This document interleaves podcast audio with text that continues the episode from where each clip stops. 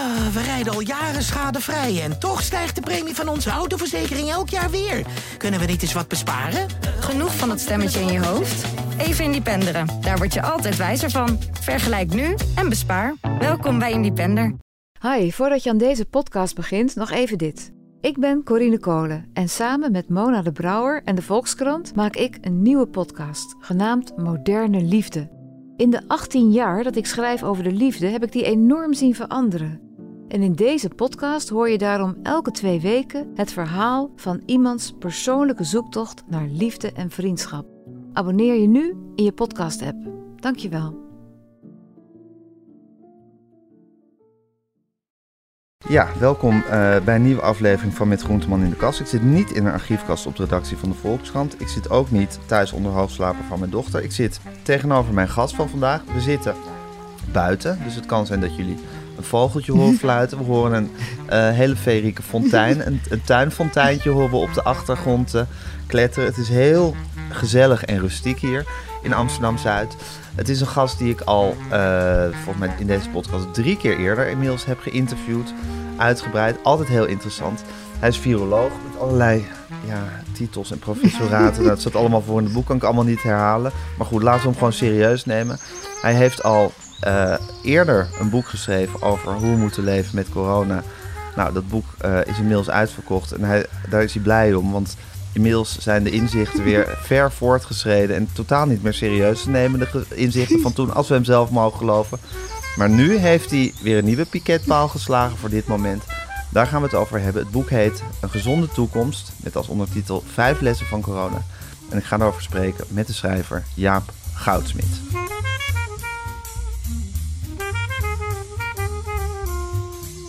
Nou ja, daar zitten we dan in je tuin. Zeker. Ja. Is het, is het zo, wat ik net zei, eigenlijk dat je vindt dat we dat vorige boek... Uh, nou, niet meer serieus moeten nemen, klinkt wel heel, klinkt wel heel hard. Maar dat, dat, dat je het eigenlijk als iets is, beschouwt wat voorbij is?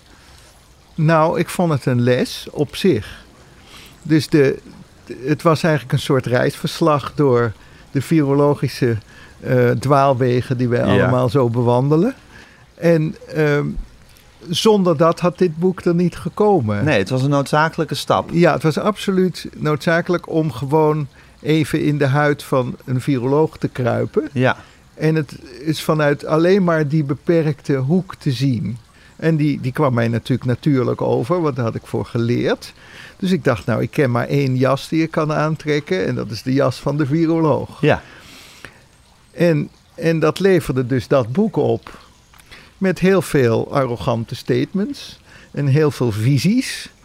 Uh, die wel strookten of niet strookten met wat er aan beleid werd uitgevoerd. En daar kon je dan of tegenaan schoppen of beweren dat je dat al anders had gezien voor, voordat iemand aan de slag ging. Ja. En daar ben ik wel heel hard van teruggekomen, omdat dat virus natuurlijk machtiger is, ook in de opinie, dan, uh, terwijl het natuurlijk zo'n virus helemaal niet denkt of ook maar één gedachte heeft, maar toch wel de wereld aan het verslaan is op een raar soort manier.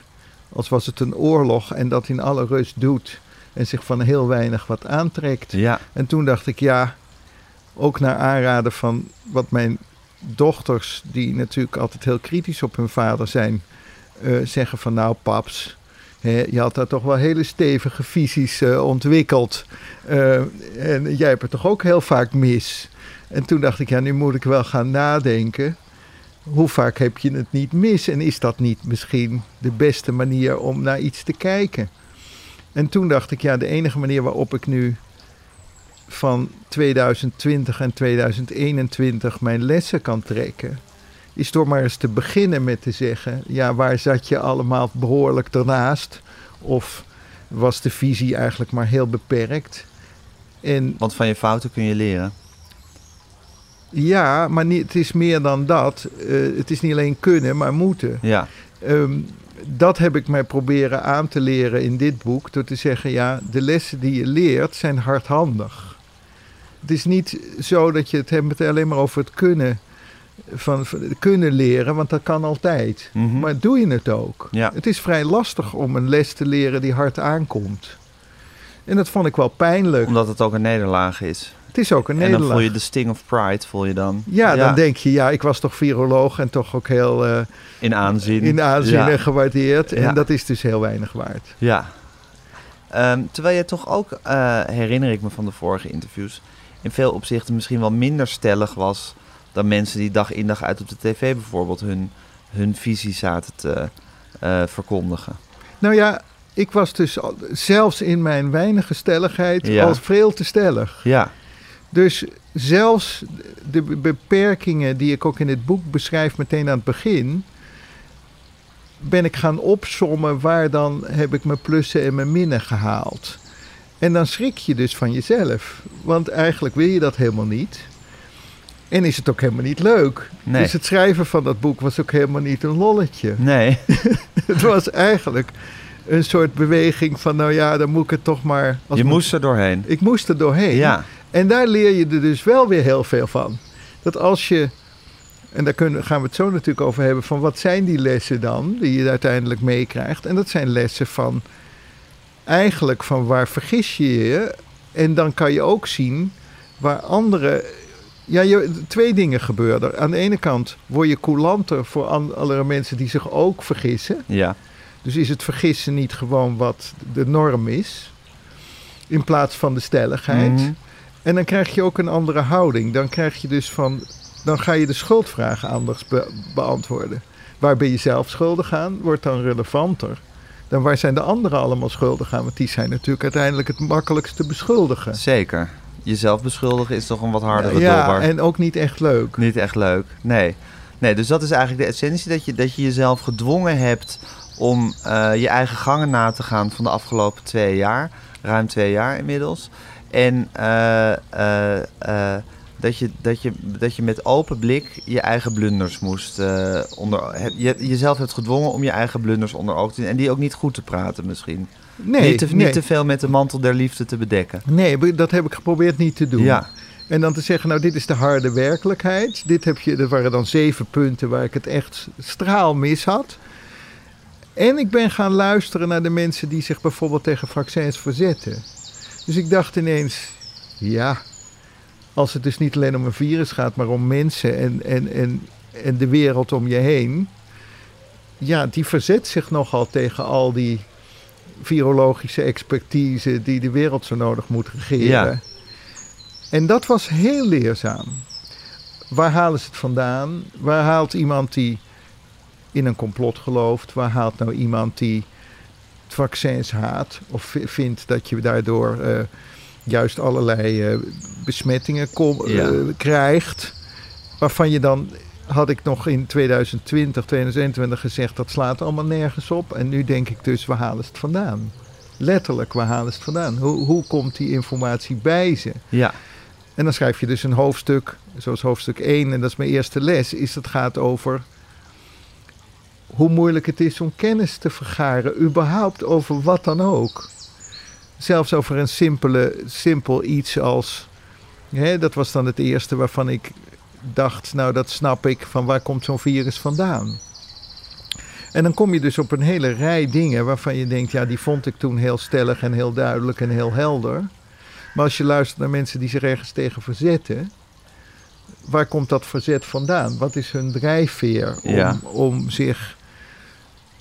En, en wat heeft dat te maken met, met wij als experts? ja, En toen zag ik ineens dat wetenschap zich soms gedraagt als religie. ja, Zo van, ik, en dat hoorden we dan ook onze regering soms zeggen, door verschillende, uit verschillende monden.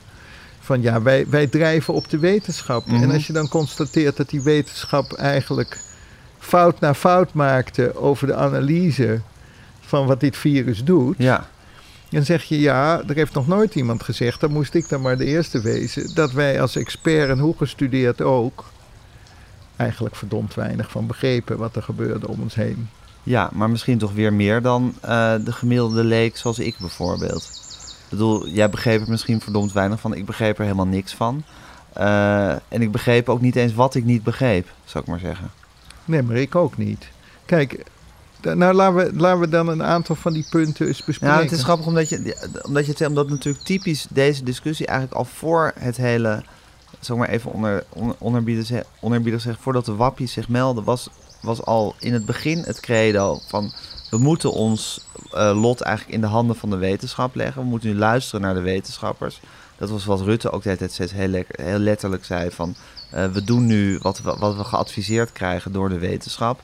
En dan kwam er vanuit de wetenschap ook weer heel vaak het, het weerwoord of de disclaimer zou je kunnen zeggen van ja, maar wetenschap is niet een soort alwetend iets dat het altijd bij het rechte eind is. Het is onderzoeken en fouten maken en gaandeweg vind je, vind je de juiste lijn. Maar dat is niet een soort rechte lijn op weg naar het eindpunt eh, zon, zon, zonder dwalingen.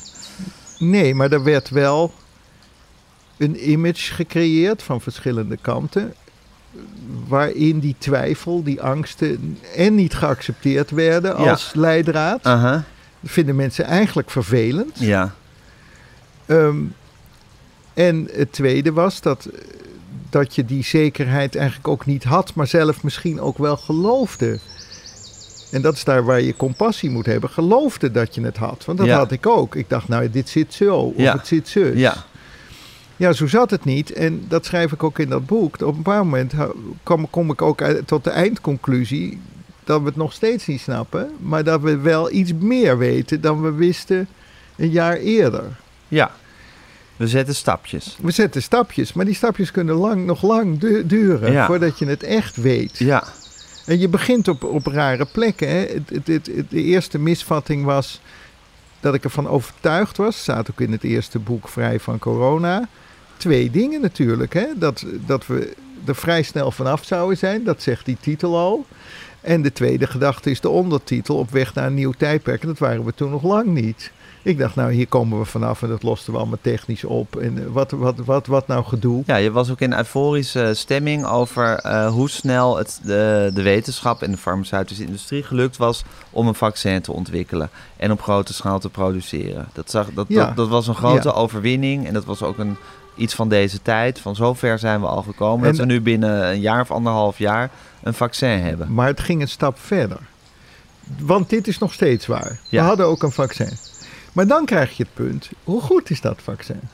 En kan je daarmee nu voort? Ja, En dat bleek een tegenvaller. ja, En ik dacht natuurlijk, nou die technologie is nu zo ver gevorderd en zo ontzettend goed.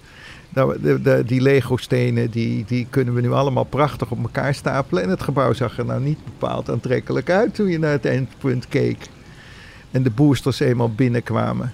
Maar eigenlijk zou ik ergens anders willen beginnen. ja. Begin is- waar jij wil beginnen. nou ja, ik wil beginnen is, ik was ontzettend stellig over dat ik begreep waar dat virus vandaan kwam. En dat is waar met name heel veel mensen zich het eerst op storten. En toen ontdekte ik eigenlijk twee dingen. Toen ontdekte ik dat als ik niet... Nou ja, laat ik anders nog zeggen. Ik begon dus met te denken, nou kijk, dat komt natuurlijk gewoon uit de natuur. Ja. En die natuur die gedraagt zich gewoon eigenlijk via voorspelbare regels. Dat was misvatting 1. Dat is dus niet zo. Want ik dacht, nou die natuur is simpel. De mensen eten eh, daar in China wilde dieren. Ja. En die wilde dieren die eten ze op. En die, die, die bijten een handelaar. En die handelaar op die markt die besmet de klant.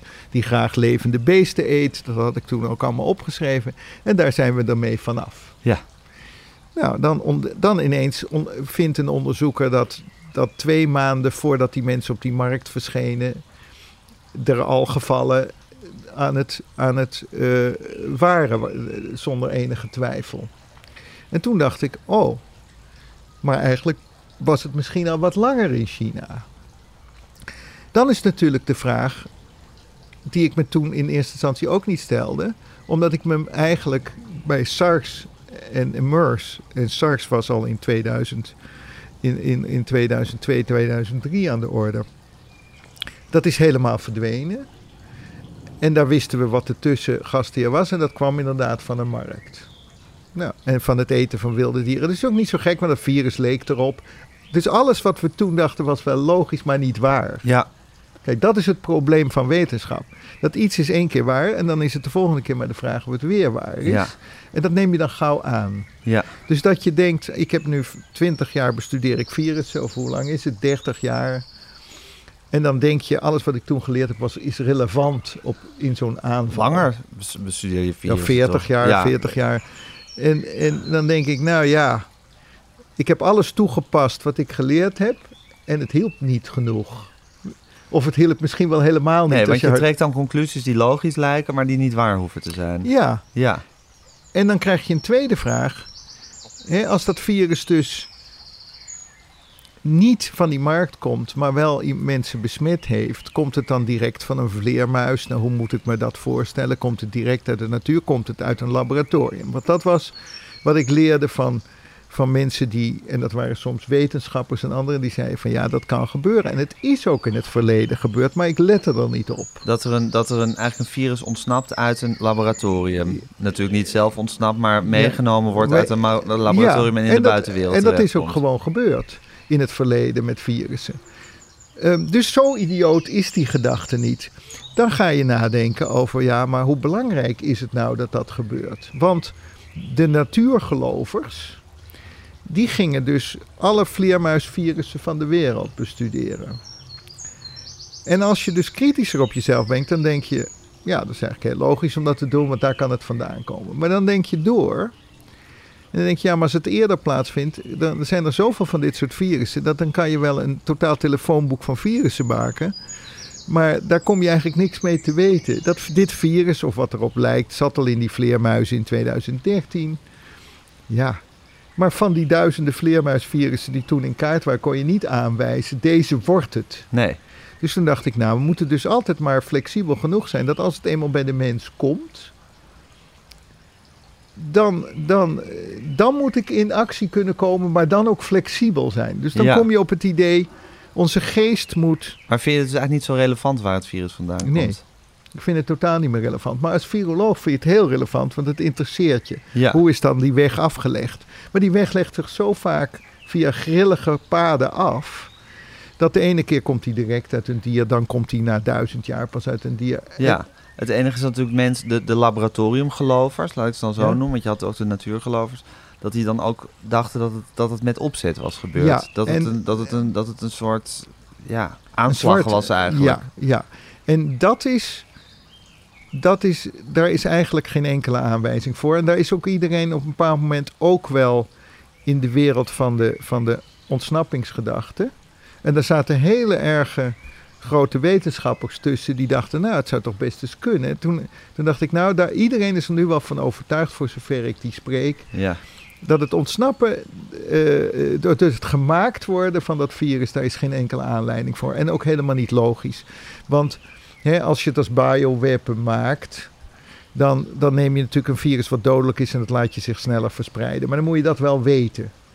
En daarbij kan je natuurlijk een leger van de vijand niet aanvallen met iets wat net zo hard jezelf aanvalt. Nee. En, en dan hadden de Chinezen bijvoorbeeld wel een vaccin gehad voorafgaande. Ja, dus als inderdaad een kwaaie opzet van de Chinezen was bijvoorbeeld, ja. dat heeft de Chinezen zelf ook keihard getroffen. Dus, dus Ja. dan is het een onzinnig, onzinnig wapen is het Ja, dan. ja, ja, Ja. behoorlijk. Dus dat, dat verzint niet iemand. Nee.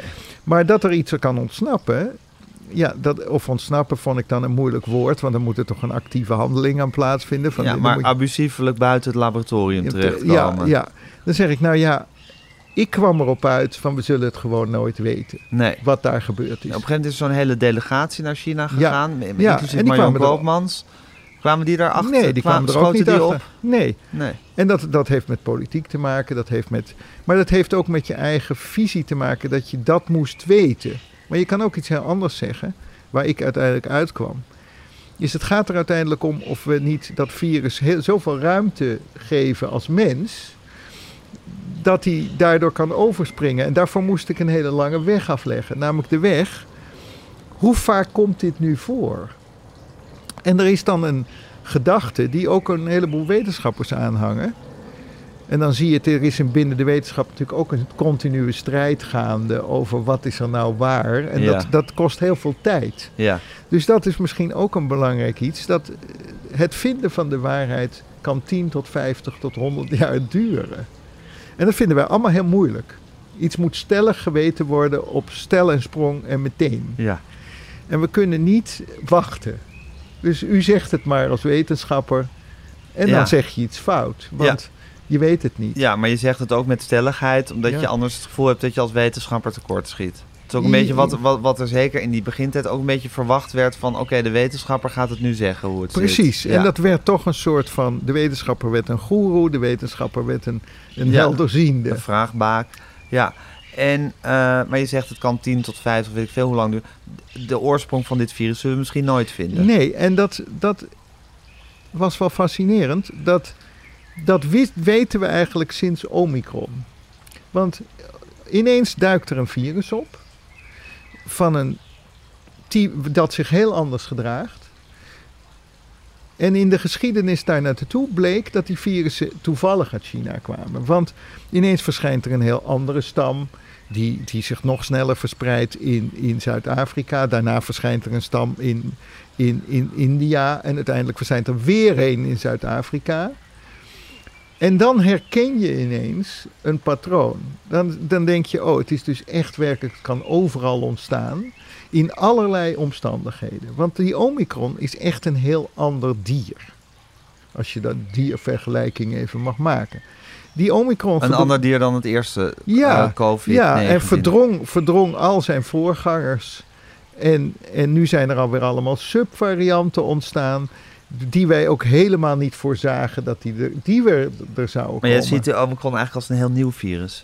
Nou, niet misschien helemaal nieuw, maar als je de vraag dus beantwoordt, wil beantwoorden, is de evolutie die we nu zien van dat virus, Ja. is die ooit eerder gezien? Dan zeg ik, ik heb, ik, voor zover ik dat kan bestuderen, ik moet natuurlijk ook meteen daar een, een, een caveat in plaatsen, oftewel een reserve in Ja, aannemen. Dus ik zeg, nou, voor zover ik het allemaal kon zien, hebben we dit nog nooit gezien. En ik heb Een virus dat zo snel eh, muteert en, en zo, evolueert. snel, en zo snel heel totaal anders wordt. Dus die Omicron, die is on- toevallig ontstaan, volgens mij, en dan wil ik dat ook niet met stelligheid zeggen, want er zijn meerdere opties, maar de waarschijnlijkste optie is dat iemand, dat het in één patiënt, persoon is ontstaan in Zuid-Afrika, die zo lang positief bleef dat dat virus maar bleef zich ver- bleef vermenigvuldigen. Dan zich waarschijnlijk ook nog een keer met een ander virus vermengde.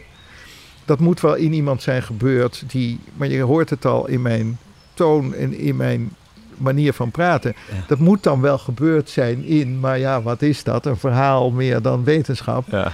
Maar we denken, er zijn wel aanwijzingen dat het bijvoorbeeld in een HIV-persoon die met HIV besmet was, daardoor had hij slechte afweer, daardoor bleef dit virus heel lang hangen, daardoor kreeg het heel veel kans.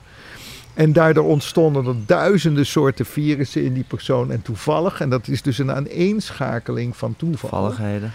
Dus je kan eigenlijk zeggen, zo'n nieuw virus ontstaat dus heel anders dan we dachten. Niet door een reeks van te berekenen eh, eh, zekerheden Nee. van hoe zo'n virus zich gedraagt, maar onder een enorme reeks van omstandigheden die bij toeval deze keer zus uitvallen en de andere keer Maar zo. zo is het toch altijd met de evolutie eigenlijk ook.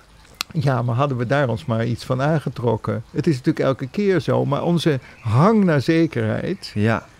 was natuurlijk bij dat ontstaan van dat virus heel groot. En om daar nog even op terug te komen, toen ben ik ook gaan bedenken. Ja, we hebben ook als virologen gezegd, ja, maar breken, we zien alsmaar meer nieuwe virussen. Ja, dat is wel zo, maar die blijven voor het, over het algemeen totaal lokaal. Op één locatie zitten, die besmetten één persoon en vervolgens voor een even onbegrijpelijke redenen eh, verdwijnen die weer. Een goed, prachtig voorbeeld is het SARS-virus, waar waaruit we zoveel kennis hadden ge- eh, eh, verzameld. In 2003, te- 2003 verspreidt dat zich over de wereld. 8000 besmettingen, 800 doden vallen er en het verdwijnt 17 jaar. Het is nog nooit meer terug geweest. Dan zeg ik, die les die leerden we dus niet. Nee. We gingen dus zeggen, ah, eh, dit virus lijkt daarop, virologische redenering. Sprekend, het gebruikt dezelfde receptor, het, het, het evolutionair lijkt het erop. Ja. Dus denken wij, nou, alle lessen daarvan projecteren we op dit nieuwe virus Ja. en klaar zijn we. Ja. Niks daarvan. Niks Alles daarvan. is anders. Ja. Nu is het zo, ja, dat je ook in het allereerste interview dat we hadden, eh, hier in de keuken, ehm, eh, zei van dit virus is een superster-virus. Je vergeleek het met Beyoncé. Ja, Als iemand dat waar ieder, in het geval van Beyoncé, iedereen, en in het geval van dit virus, elke viroloog, je moet je hoofd omdraaien om te zien wat daar Ja. voorbij komt. Want het was en super besmettelijk en het was dodelijk. Dus dat was, dat, Ja. dat, dat, dat, dat was een combinatie van dingen. Nou, zoiets moois had je nog Nou. nooit gezien ongeveer. Ja, Ja. nou dat was ook zo. Dat Ja. vind ik nog steeds. Ja. Dat, is, dat is het enige wat ik niet veranderd Oké, is misschien. dat blijft overeind. Dat blijft overeind. Maar de, waar ik en waar doe- dit superster-virus vandaan komt, dat je, je, je, je accepteert dat je dat niet zal weten. niemand ook ooit Niemand ooit? Nee, precies. En dat het zich ook over evalueert in een richting en in een snelheid die je ook niet goed kan voorzien. Maar dat hoort dan misschien ook weer bij die superster-status. Dat, die, dat, het, dat het zich zo waanzinnig snel muteert de hele tijd. Nou, misschien wel, maar daar besteden we dan ook weer geen aandacht aan. Omdat je aan die zekerheid, ook als expert, denk je, ik hou me daar eens even flink aan vast. Ja, En dan krijg je dus vrij dramatische effecten als je dat doet. Want dat viel mij ook wel op. Hè? Dus toen ging ik nadenken over, nou, hoe vaak vindt zo'n gebeurtenis als we nu zien, nou eigenlijk plaats? ja. En dan moet je dus zeggen dat een pandemie ontstaat van dit soort formaat. Hangt dus samen met je eigen perceptie op dit moment. Want het is dus heel weinig voorgekomen. Dus dan krijg je een hele interessante positie. Dan zeg je ja, in de toekomst gaat dit natuurlijk vaker voorkomen. Dan zeg ik ja, maar nu ik, laat ik zeggen, wat gereserveerder ben over mijn eigen kennis, zeg ik wie zegt dat? Dat iets dus tijdens je leven plaatsvindt ja. wil niet zeggen dat het nu in alle volgende generaties voortdurend ook plaatsvindt. Dus als je dan terugredeneert, dan zeg ik ja. 1918 was vergelijkbaar. Eh, de AIDS-epidemie was een beetje vergelijkbaar. Maar vaker Zij is het het, veel minder besmettelijk. zij het veel minder besmettelijk en anders. Maar daarna, daarvoor ligt de pest of de cholera. Maar Ja. zo vaak kwam het dus niet voor. Nee, maar er, er werd steeds gezegd van ja, mensen en dieren zijn steeds dichter op elkaar gaan leven. Dat vermengt Nou. steeds meer. Plus de globalisering. Alle mensen verspreiden zich de hele tijd over de wereld. Je bent er zelf een goed voorbeeld van, ja. ja, Dus eh, dat is de reden dat het nu veel vaker zal Maar- kunnen gaan gebeuren. Maar als je dan naar de bron teruggaat, dan komt het dus niet zoveel vaker voor. En dan zie je dat een virus wat vaker had moeten voorkomen, bijvoorbeeld SARS. ja, Dat soort virussen verschijnen allemaal op de WHO-angstlijst. Van wat zijn de ziektes waar we nu het meest bang voor zijn. Dat Ja. zijn allemaal virussen die nooit zich over de wereld hebben verspreid. Dus daar staat SARS op en daar staat MERS op. Nou, MERS komt dan alleen in een ka kamelenhandelaar zo nu en dan per jaar voor. Ja. één of twee keer. Of het ebola, wat zich beperkt tot Afrika. Die komen allemaal op zo'n lijst voor van ja, maar als nou dit of als nou dat Ja, gebeurt. maar gebeurt niet. Maar het gebeurt niet. Nee. En dan begin je er dus beter over na te denken. En dan denk je, ja, misschien is dit een. Laten we ons nou concentreren. Dat is de conclusie die ik eerst dus helemaal niet druk. Op Brabant. Laten we dan gewoon zeggen, wat kunnen we nou zelf doen om te zorgen dat wij niet zelf een besmetting vormen. In plaats van na te denken, ja, eh, die virussen die gedragen zich en dan komt het weer uit China en dan komt Ja. het weer uit... Ja, want je schrijft ook, ook eh, in je boek ergens, ik weet niet of dat hier dus mee te maken heeft, we zijn geneigd om alles vanuit virologisch standpunt te bekijken Ja. en niet van immunologie, vanuit Ja. immunologisch standpunt. Is dat wat je nu zegt Nee, eigenlijk? nee, Oh, dat, is de anders. tweede stap. Oh, dat is de tweede stap. Oké, De dus is eerste nog een stap andere stap. Ja, de andere stap. En die andere stap is dat, het dus, dat je dus eerst de neiging krijgt om het uit virologisch oogpunt te bekijken van wat doet dat virus nou precies. En dat blijkt dus behoorlijk slecht te beredeneren te zijn door een mens. Ja, Maar daarentegen, toen, dan kom je erop van ja, wat voor omstandigheden scheppen wij nou zelf dat dat virus van mens op mens overspringt. Dus dan gaat het niet meer over de vraag van dier naar mens, want dat gebeurt dus voortdurend, maar het leidt meestal tot niet een drama. nee. Het gebeurt dus voortdurend. Of het nou een nerts of een hamster is. Ja, Die hebben elk één of twee gevallen veroorzaakt. Hè? Ja. Dan komt het erin, het komt er weer uit. Maar meestal gebeurt er dus niks. nee. Zo lijken de feiten te liggen. Dat is aan de orde van de dag dat, dat dieren Ja, mensen besmetten. Voortdurend. Dan is de vraag, komt de dichtheid van virussen en mensen... Die stelling die jij net innam, Ja. die nam ik natuurlijk ook in. Ja, Als die dichtheid toeneemt en neemt die toe, dat is dus de vraag. Is dat ook aan het gebeuren? Of, en onderzoeken we dat wel? Want we, we denken dat omdat de stallen, de megastallen, ons niet bevallen. ja. En daarom denken we dat het niet goed is. Maar je kan ook zeggen, ja, maar wat is er echt aan de hand? En gebeurt dat ook? Nou, dan zeg ik, nou, de enige feiten die we hebben zijn twee rare gevallen met dit virus. De netsfarms, ja. nou, dat heeft niet meteen tot een ander virus en tot een drama in Denemarken of Nederland geleid. En die nertsfarms hebben we opgeheven. Ja. Verstandig plan. Dan is er nog een, een raar geval in Hongkong, waar- want we schijnen dus ook hamsters uit te voeren. En dan kom je op de theorie, wat doen we zelf eigenlijk om dat, die ellende te voorkomen? Hè? En om je even, om even wat te bedenken is, ik had me helemaal niet gerealiseerd waar kan zo'n virus dan vandaan komen. Of het nou een griepvirus of zo dit virus is. En waar kan het dan vandaan komen in Nederland? Gewoon heel banaal. Kunnen wij ooit de bron worden van zo'n pandemie? Ja. Nou, ja. Ja. Uiteraard kunnen Ja. we dat. Maar eerst dacht ik dus altijd, ja, nee, het is in China ontstaan. Dat heeft een reden, namelijk het eten van wilde dieren. En als je dat nou stopt en die vleermuizen goed Ja. bestudeert. Maar er kan natuurlijk in een Nederlands dier ook een virus ontstaan. Ja, Al wel, wel- vleermuizen zijn, geloof zijn, dat zijn Dat- toch echt formidabele virusdragers, toch? dat zijn formidabele virussen. ja, die zijn ook in Nederland. Ja. We eten ze niet op. Nee, Vallen ze ons aan wel eens eigenlijk? Nou, ze vallen ons ook wel eens aan. Ik geloof, ze zullen ongetwijfeld in grotten zitten, maar Ja. ik weet daar eigenlijk weinig van. Maar ik ben daar minder bezorgd over dan, dan eh, eh, bijvoorbeeld kippenfarms. Of, en toen kwam ik erop van ja, er, er was nu ineens een griepvirus verschenen in Rusland. En toen dacht ik ineens, hebben wij ook, en dat was een paardenvirus, hebben wij ook van dat soort paardenvirussen? Inderdaad. Ja. Die hebben wij dus ook. En dan blijkt ineens dat we vijf, dat enorm veel paardenfokkerijen hebben. En dat we dus 500.000 eh, eh, fokpaarden hebben en rijpaarden. En, en eigenlijk evenveel ruiters. Wat je dan ook niet weet. ja, die deden met die beesten aan het knuffelen zijn. Ja, en- Die en de kinderen- over die neus aaien en Eh, kusjes geven. En kinderen Ja, ook, al ja. massaal. Er is niets leuker. ja, Dan- ze naar een manege gaan, Maar- wat je daar allemaal van wand, Nee. wantoestanden ziet. Nou, dus toen Ja. dacht ik ineens, we moeten het menselijker maken. Het is gewoon heel dichtbij. En het is toeval. Ja, maar dan zou je dus ook kunnen zeggen van oké, dat is dus dat, dat mensen en dieren eh, met elkaar omgaan, dat is, een, dat is een feit. Dat er virussen over en weer overspringen, dat gebeurt ook. Maar dan Maar- is het dus eigenlijk heel uitzonderlijk dat er dus zo'n superstervirus dat tussen klopt. zat. Dat klopt. En, en wij hadden ook vertaald eh, de, de, de gedachte had meer met het klimaat, het, eh, met, met oerwouden te maken. En niet met een, met een varkensfokkerij. Of met een. We hadden het eigenlijk verbonden met dat wat we eigenlijk niet in de buurt hebben. Ja, wat we exotisch vinden. Ja, en Ja. dat vonden we dan, dat moest verboden worden en verminderd. En de oorzaak lag dan in de klimaatverandering. Ja, En daarom moesten we daar maar iets aan doen. ja, Maar ja, dat had eigenlijk met het virus eigenlijk niks te maken. Want dat had in Zuid-Afrika met Omicron ook niks te maken. En ook niet met het ontstaan in India.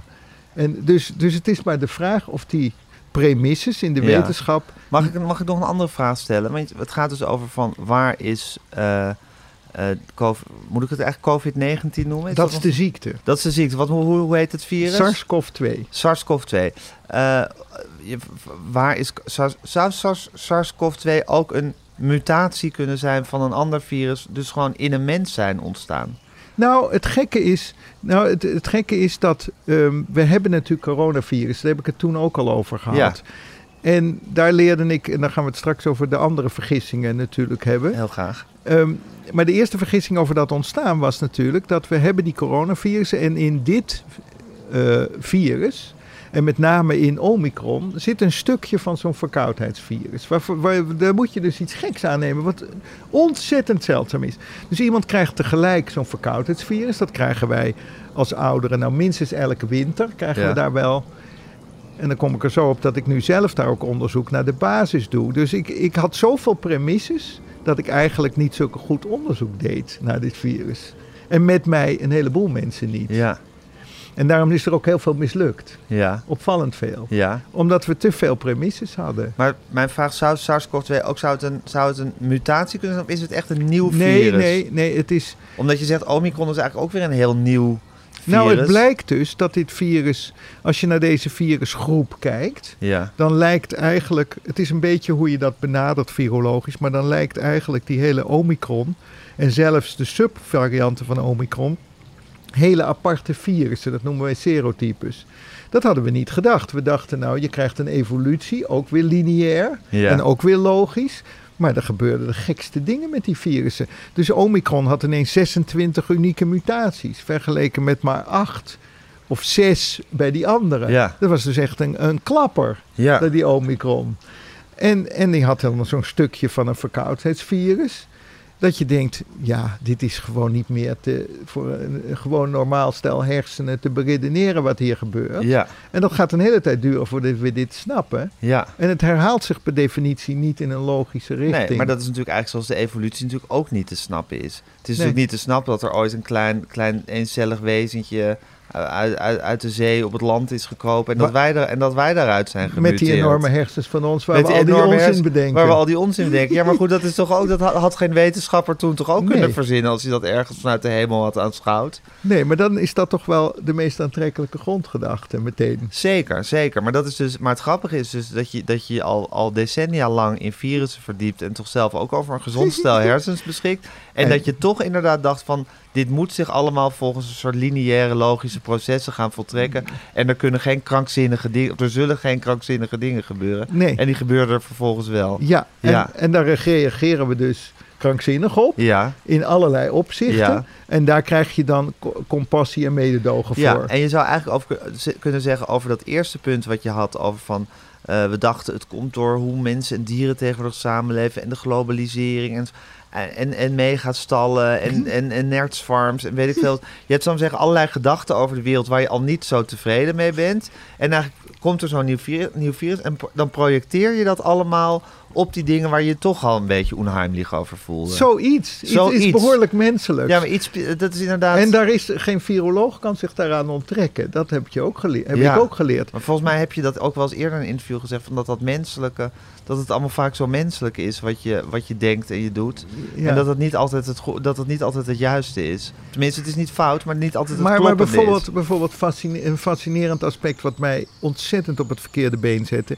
is in het begin werden er heel weinig kinderen besmet. Ja, Heel weinig. Ja. Onder de tien geen één. ja toen Dus- we elkaar voor het eerst spraken was dat nog van, nou, kinderen Ja. zijn hier immuun Nee, voor. ja, dus dat heeft een reden. En dan ging je naar die reden zoeken. En Omicron besmet gewoon kinderen aan de lopende band. ja. Dus dan zeg ik, oh, dat was dus eigenlijk toen al een overschatting van ons begrip.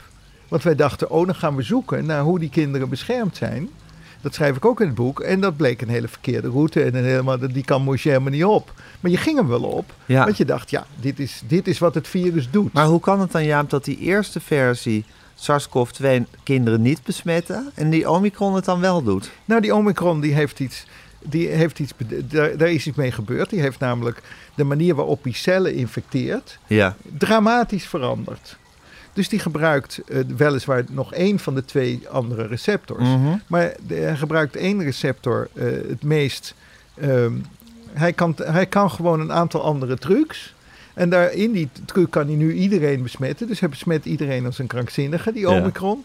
Iedereen is besmet, ook om me heen. Ik bedoel, je kan niet een dag voorbij gaan. Nee. Of je krijgt weer een telefoontje dat je in een vergadering dat er zat een met afspraak iemand. wordt afgezegd, ja zeker. Of dat je in een vergadering zat Ja. met iemand die besmet is geraakt. Ze hebben er allemaal weinig last van. Kunnen we het ook nog over hebben. Waarom dat dan weer is. Maar het blijkt dus dat die Omicron ineens de bovenste luchtwegen veel beter besmet. En veel minder vaak in de, eh, in de, de bodem zakt. Daar bedoel ik de longen mee. Ja, Dus, dus daarom veroorzaakt hij gewoon minder ziekte. Ja. Dat doet hij gewoon zelf. ja, Dus je kan ook zeggen, nou, wat hebben al die beperkingsmaatregelen nou precies uitgehaald? Dat kan je dus nooit vaststellen, dus daar hoef ik ook niet te lang over na te denken. Ze zullen ongetwijfeld wat hebben gedaan, bij die eerste virussen zeker, want dat verspreidde zich bijna niet. Dus de enige wat er nu vaststond, het enige waarvan ik misschien wellicht gelijk heb gehad, was dat groepsimmuniteit niet bereikbaar was. Dat klopt als een bus. Ja. Want, want de, de, de dat is het eerste wat Jaap van Dis wel heel graag wilde, groepsimmuniteit. Ja, ja, en dat Ja. is nou echt werkelijk een absoluut onhaalbare kaart. Was het toen al. Ja. Maar nu verspreidt dat ze weer eens wat met een reproductiegetal van bijna 10. ehm, is het gewoon totaal onmogelijk. Ik bedoel, die besmetting, of je nou gevaccineerd bent, niet gevaccineerd, die besmetting die, die raast komt. rond. Ja, En dat gaat hij in de winter natuurlijk ook weer doen. ja. En nog even op die kinderen terugkomen. Daar had ik dus ook een volstrekt overtrokken beeld van daar zit de oplossing. Nou, daar zit de oplossing al lang niet meer. Nee. Maar ja, dit is toch ook wat er dus toen destijds ook steeds gezegd wordt. Van ja, wetenschap is dingen uitzoeken, fouten maken, proberen, mislukken. En uiteindelijk vind je wel de juiste weg. Dat, dat is dan toch eigenlijk wat je nu, wat je nu beschrijft. Dat klopt, maar als je dan tegelijk een boek schrijft, als je Ja. op mezelf betrekt, Ja, dan, of op de televisie verschijnt, ja, Of zelfs En- in een podcast. Of zelfs in een podcast. Ja. En je gaat daar in zekerheid verkondigen. Ja, Dan wordt die zekerheid dus... eh, dan vindt iedereen je een expert. Want je verkondigt een zekerheid. ja. En dan vervolgens ga je daarin geloven zelf. Dat, Ook weer menselijk, hè? Ja, volstrekt. het is zo lastig dat we mensen zijn, ja. dat is Waren we maar een virus? Je waren maar Ja. een virus, dan dacht je niet. Had Nee, je die, precies. Dan deed je gewoon je dodelijke werk en klaar. Ja. Precies. Ja, Ja, je hoeft er niet eens naar bed en niet eens te slapen. Nee, je bent nee. niet eens moe. nee, nee, precies. Dus zo zi- zijn we allemaal stommelend en Ja. struikelend. Als mensen zijn we. Zelfs Jaap van Dissel zou er, la- zal er last van hebben gehad. Ja, natuurlijk. Ja, En dat was natuurlijk, dat, zou ik zeggen, hoe hij zich tot de mondkapjes verhouden heeft. Ja, Natuurlijk ook iets typisch menselijk. De verkeerde, de verkeerde weg ingeslagen. En Ja. te lang geweigerd om dat te erkennen en een andere weg in te slaan. Ja, ja, ja dat, dat was een goed voorbeeld waar Ja. ik nu dus heel veel begrip voor heb. Want je kan twee wegen inslaan. Want niemand wist of die mondkapjes nu gingen helpen of niet gingen maar jij helpen. geloofde in de mondkapjes. Ik geloofde wel in de mondkapjes. Ja, En hij geloofde niet in de mondkapjes. ja, En, maar dat wil nog niet zeggen hoe gelijk ik heb gehad. Want het is dus heel moeilijk om die mondkapjes... ja, maar inmiddels, inmiddels zijn de mondkapjes wel algemeen geaccepteerd. En hij heeft wel heel lang daarover Ja. moeten doen om, de bocht, om de bocht te Nou, nemen. dus je kan ook zeggen dat de overheid zich verschuilde achter toevallig een, een deel van de wetenschap wat niet klopte. Nee. En dat is dus wetenschap. Ja, en door diep menselijke trots werd, eh, werd geleid. Ja, maar ook tijd. door diepmenselijke angsten om zich niet te verschuilen achter de rug van iets anders waar die zekerheid niet te vinden is. Ja, ja. Dus je kan helemaal niet eens de schuldvraag Nee, nee, beantwoorden. nee. Want dat is natuurlijk ook een punt van je boek, dat inderdaad de schuldvraag is er dus bijna niet. Aangezien Nee. iedereen fouten maakt Ja. de hele tijd. Ja, Ja, en je zei eerder, dat hebben we nog niet doorgenomen, je zei waarom richten we ons niet helemaal op Brabant? Wat bedoelde je daarmee? Nou, daar bedoelde ik mee dat je hebt natuurlijk, daar kom je op op het moment dat je gaat zeggen wie worden er nu het zwaarst getroffen Mhm. door zo'n virus. Nou, dat zijn mensen die natuurlijk niet thuis kunnen werken. Dat is namelijk eigenlijk uiteindelijk was het verhaal. Dat de mensen die dus of opgesloten zaten, of het nou in een gevangenis of in een, eh, of in een verpleeghuis is, eh, of mensen die naar hun werk moesten, Ja. omdat ze nou eenmaal werk deden waar, waar auto's te repareren of eh, iets schoon te of maken. verplegend personeel. Of verplegend personeel, maar die waren dan nog beschermd. Ja, omdat dat is die- waar. En dat he, daar faalde de overheid natuurlijk dramatisch door daar geen genoeg beschermmaterialen voor te hebben. Ja, Dus de overheid, je kan ook zeggen, we hebben, de, de, we hebben ons leven een beetje ingericht, ook weer rond veel te veel zeker weten dat die iets konden organiseren. ja? En dat loopt van de toeslagenaffaire tot aan de, de behandeling van COVID. Dat ja, je kan niet vanuit Den Haag geld ergens heen gooien en dan hopen dat het goed komt. nee, Dat is best lastig, want ik weet daar de oplossing natuurlijk ook weer niet van. nee. Maar ehm, wat je, wat je eh, vroeg is, ja, die zekerheden, die zich dan, die verschuiling, die vindt natuurlijk de hele tijd plaats. En als je dan een hele brede rug opzet als wetenschapper. Ja. En, dat, En wat dat- moesten ze nou doen met Brabant? Nou ja, dat is goed dat je me daar weer naar terugleidt. Kijk, in Brabant hebben we natuurlijk begonnen. Ja, Daar hebben we helemaal niet op gelet. We hebben toen niet gezegd, weet je wat, dit, dit, dit wordt een, eh, een, een, een, een epidemie in Nederland, dat wil je niet geloven. We hebben toen niet het leger besteld om, laten we eens een ring om, eh, om Brabant heen Ja. zetten. Dat had je kunnen doen, of in ieder geval kunnen overwegen, hè, om het te isoleren. ja, Dan had misschien niet heel Nederland in een lockdown gehoeven. Ik noem maar eens wat. Dus je had veel flexibeler om moeten gaan met wat op je afkomt. En toen had je kunnen nadenken van nou, en dat is een les voor de toekomst. Er is wel heel veel ongezond in dat stuk van Nederland. Hè? Of het nou Limburg de lucht is, of de, overal zie je dus op alle gebied dat we een hele ongezonde gebieden hebben. En één daarvan is Limburg en Brabant. En dan moet je dus gaan zeggen, nou wat maakt maar dit ongezond als in fysieke ongezondheid nou, van de nou mensen? de, de, de situatie daar is, de lucht is vooral erg ongezond. En, en als je daar nog virussen bij optelt, ehm, of bacteriën of wat dan ook door de lucht naar je toe komt. En de mensen hebben dan ook nog astma, of we krijgen in een verhoogde mate. En je hebt daar ook nog enorm veel stank, en Ja. noem het allemaal maar op. Dan zou ik wel zeggen, nou, ik zou daar eens heel serieus naar kijken. Of we niet ooit zelf een bron van besmetting kunnen vormen. Die we de andere mensen aandoen. Want ja, dat, precies. ik had meer de neiging om te zeggen, laten we nou dat gaan bekijken wat we in Nederland zelf kunnen verbeteren. En de omstandigheden daar is wat van. Ja. En leid je niet ook een beetje aan een oud-socialistische maakbaarheidsgedachte, Jaap? Want je bent ook heel druk met dat mensen gezonder moeten gaan leven. En eh, dat we daar heel erg op in moeten zetten. Nu zeg je weer dat, dat we eigenlijk Brabant af hadden moeten grendelen. Nou, daar, daar heb je natuurlijk een punt. Daar heb je natuurlijk een punt dat. eh, misschien moet ik, moet ik daar ook afscheid van nemen. Dat is veel lastiger. De solidariteit is natuurlijk veel moeilijker afscheid van te nemen dan de, de, de dan maar helemaal omhelzen van eh, het, het, het selfish life. Ja. Dus dat, dat, misschien is dat de laatste bastion en het volgende boek. ja, want jij gelooft dus nog wel dat, we, dat, dat het daadwerkelijk moet kunnen om mensen gezonder te laten leven, bijvoorbeeld. Nou, ik geloof wel erin.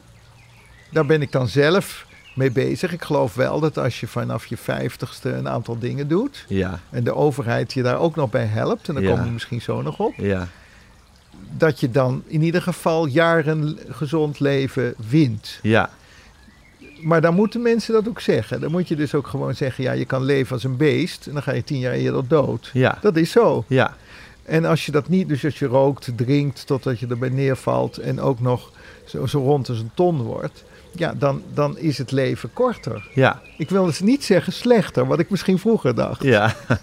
ja. Dan heb je een beter, maar korter leven, Ja. zou je kunnen zeggen. Ja, maar denk je dat, dat de- deze gedachte, dit, dit, dit besef mensen in te prenten is? En vooral denk je dat mensen daarnaar kunnen gaan leven? Dat is een beetje de nou, vraag. daar, daar heb ik Want tussen droom en daad staan wetten in de weg en praktische bezwaren. Ja, en daar zijn er veel van. Heel veel, ja. Dus ik denk dat het behoorlijk onmogelijk is. Ja. Maar dat kan natuurlijk wel zo zijn. Kan de, de, je overheid kan wel handelingsbevoegder zijn om je te helpen daar waar je die hulp nodig hebt. Daar, daar geloof ik nog wel in. Ja, En dat heeft ze niet altijd gedaan. En dat bewijst zich nu op allerlei punten. ja, Dat ze heel goed geld kunnen uitdelen, dat weten we. Ja. Dat ze ook heel goed eh, eh, in staat zijn om eh, hun mening te geven. ja, Maar daarna wordt het vooral voor ze, van ze afgeschoven. En dan blijkt het toch de, de, de praktische bezwaren gigantisch te zijn. lijken gigantisch te zijn. En, de mens, en het menselijk verhaal. Nou, en ik vond dat een voorbeeld voor mezelf. Is ik begon, en daar had jij het ook over. Van de, wat uniek dat we deze vaccins konden maken. Ja, Toen- En omdat ik zelf zoveel vaccins heb gemaakt, had ik zoiets van: Nou, wat zijn we toch allemaal zelf knap? Want dat denk je dan. ja, gered door de wetenschap. Gered door de wetenschap. En ook weer in de val gelopen van wetenschap is iets wat iets kan. Ja, Maar die kan ook een heleboel niet. Want, en zeker niet in de tijd op hetzelfde moment dat je het zegt. Dus wat bleek toen? Dat toen dacht ik nog, nou, of het nou RNA-vaccins zijn, of het nou eiwitvaccins zijn, of waar ik dan eh adenovirusvaccins had gemaakt. Toen dacht ik nog, nou, nu we zover zijn, kunnen ze gewoon gemaakt. En toen rekende ik weer buiten het virus. Want het blijkt dat het S-eiwit, waar al die vaccins hetzelfde doen. Dat bleek maar één soort antistof eh, op te wekken waar dat virus moeiteloos omheen rende. En daarom gingen die vaccins dus steeds slechter werken. En ik verwacht ook dat ze nog veel slechter gaan werken. En toen dacht ik, oh, nu ben ik gekomen in twee jaar van wat een unieke menselijke macht hebben wij om iets gedaan te krijgen. Daar kwam nog bij dat we alleen maar zelf tienduizenden of miljoenen vaccins of miljarden vaccins voor onszelf kochten. En vervolgens de rest van de wereld laten stikken. Dat vond ik ook wel een behoorlijk menselijke karaktertrek. ja, Dus wij hadden gewoon acht of tien boosts kunnen krijgen in no time. En nu gooien we die vaccins weg aan het eind van de dag. Want niemand wil zich meer laten vaccineren of nog meer, meer, meer boosts. nee. Dus die vaccins die bestrijden geen infectie. En dat is een enorm nadeel. Want daardoor kan je niet nu naar een routinevaccinatie van de ouderen of, en of de kinderen. Dat gaat niet, want die vaccins zijn niet goed genoeg.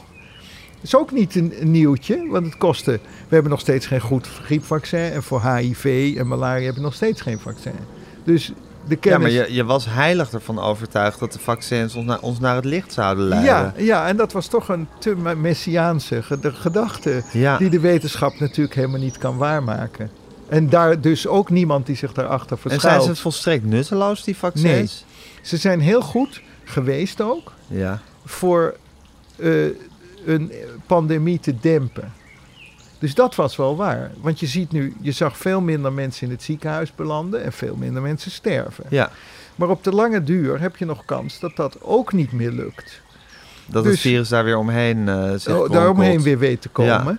En dan moet je nu dus gaan zeggen, ja, voor, we kunnen dus eigenlijk niet naar routinevaccinatie, want ook nog, en dat had ik geleerd, Routinevaccinaties zoals we voor de mazelen worden gevaccineerd. en maar bij de ouderen dus voor, voor griep en Ja. voor... eh, ge- Gewoon elk jaar een oproep van Ja, de ja, huisarts, maar- spuit je erin. Maar nu ontdekten we dat bij die laatste boost je maar een paar maanden extra bescherming had. Nou, als dat dus zo is, dan kan je niet elk jaar daarmee volstaan. Dus die vaccins zijn helemaal niet zo goed. Als je het voor op de lange termijn bekijkt.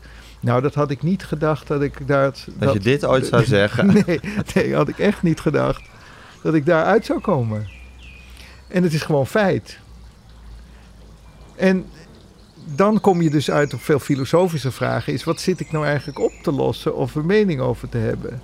En dan blijkt je dus op allerlei zijpaden te komen die iets met, met, met wetenschapsfilosofie te maken heeft. Namelijk dat we de vraag wel gingen beantwoorden hoe iets gebeurde en wat er gebeurde. Ja. Dat konden we vrij goed. Ja. Maar waarom het gebeurde, konden we niet beantwoorden.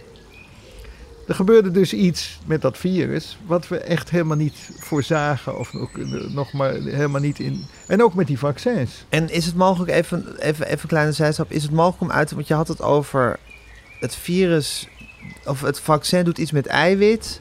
Ja, we dachten, kijk, je, je stopt.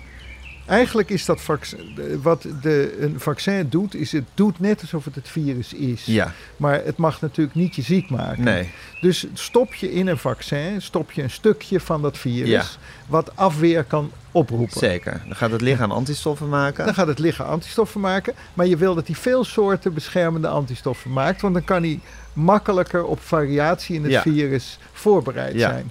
Nou, dat bleek ons dus niet te lukken. Want dat eiwit zelf is ontworpen door het virus om al dit soort dingen te weerstaan. Want wij, en iedereen, alle vaccinmakers hebben hetzelfde eiwit op dezelfde manier erin zitten. Ja, Dus ja, dat wordt, dus je kan net zo goed ze ook allemaal door elkaar gebruiken. Dat ging dus de Nederlandse overheid en nog een heleboel overheden niet doen. nee.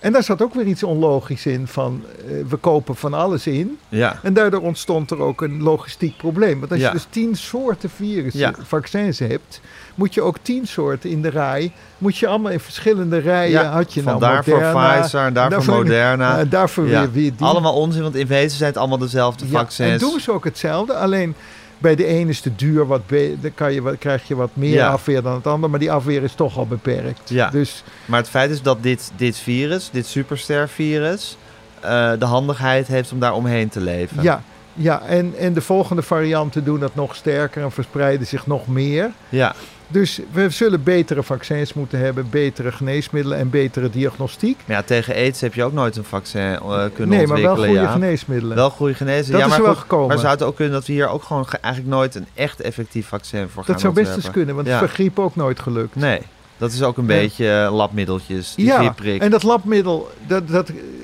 omdat de wetenschap zo beperkt is, is een labmiddel ook geen slecht middel. Nee, een labmiddel is tenminste een labmi- labmiddel, maar het is een labmiddel. Maar het blijft een labmiddel. Maar het blijft een labmiddel, ja precies. En waar het, er wel, waar, waar het dus wel goed voor was, en dat werd ook eh, uitputtend gezegd, ook, je werd wel minder ziek daardoor door Ja. het virus. Ja, maar je moet er nu al van uitgaan dat je niet alwetend bent. Nee, En dat er dus zo een virus kan ontstaan ergens, wat zich snel verspreidt en toch weer wat ziekte geeft en, en de vaccins helemaal niet meer tegenwerken. ja, ja.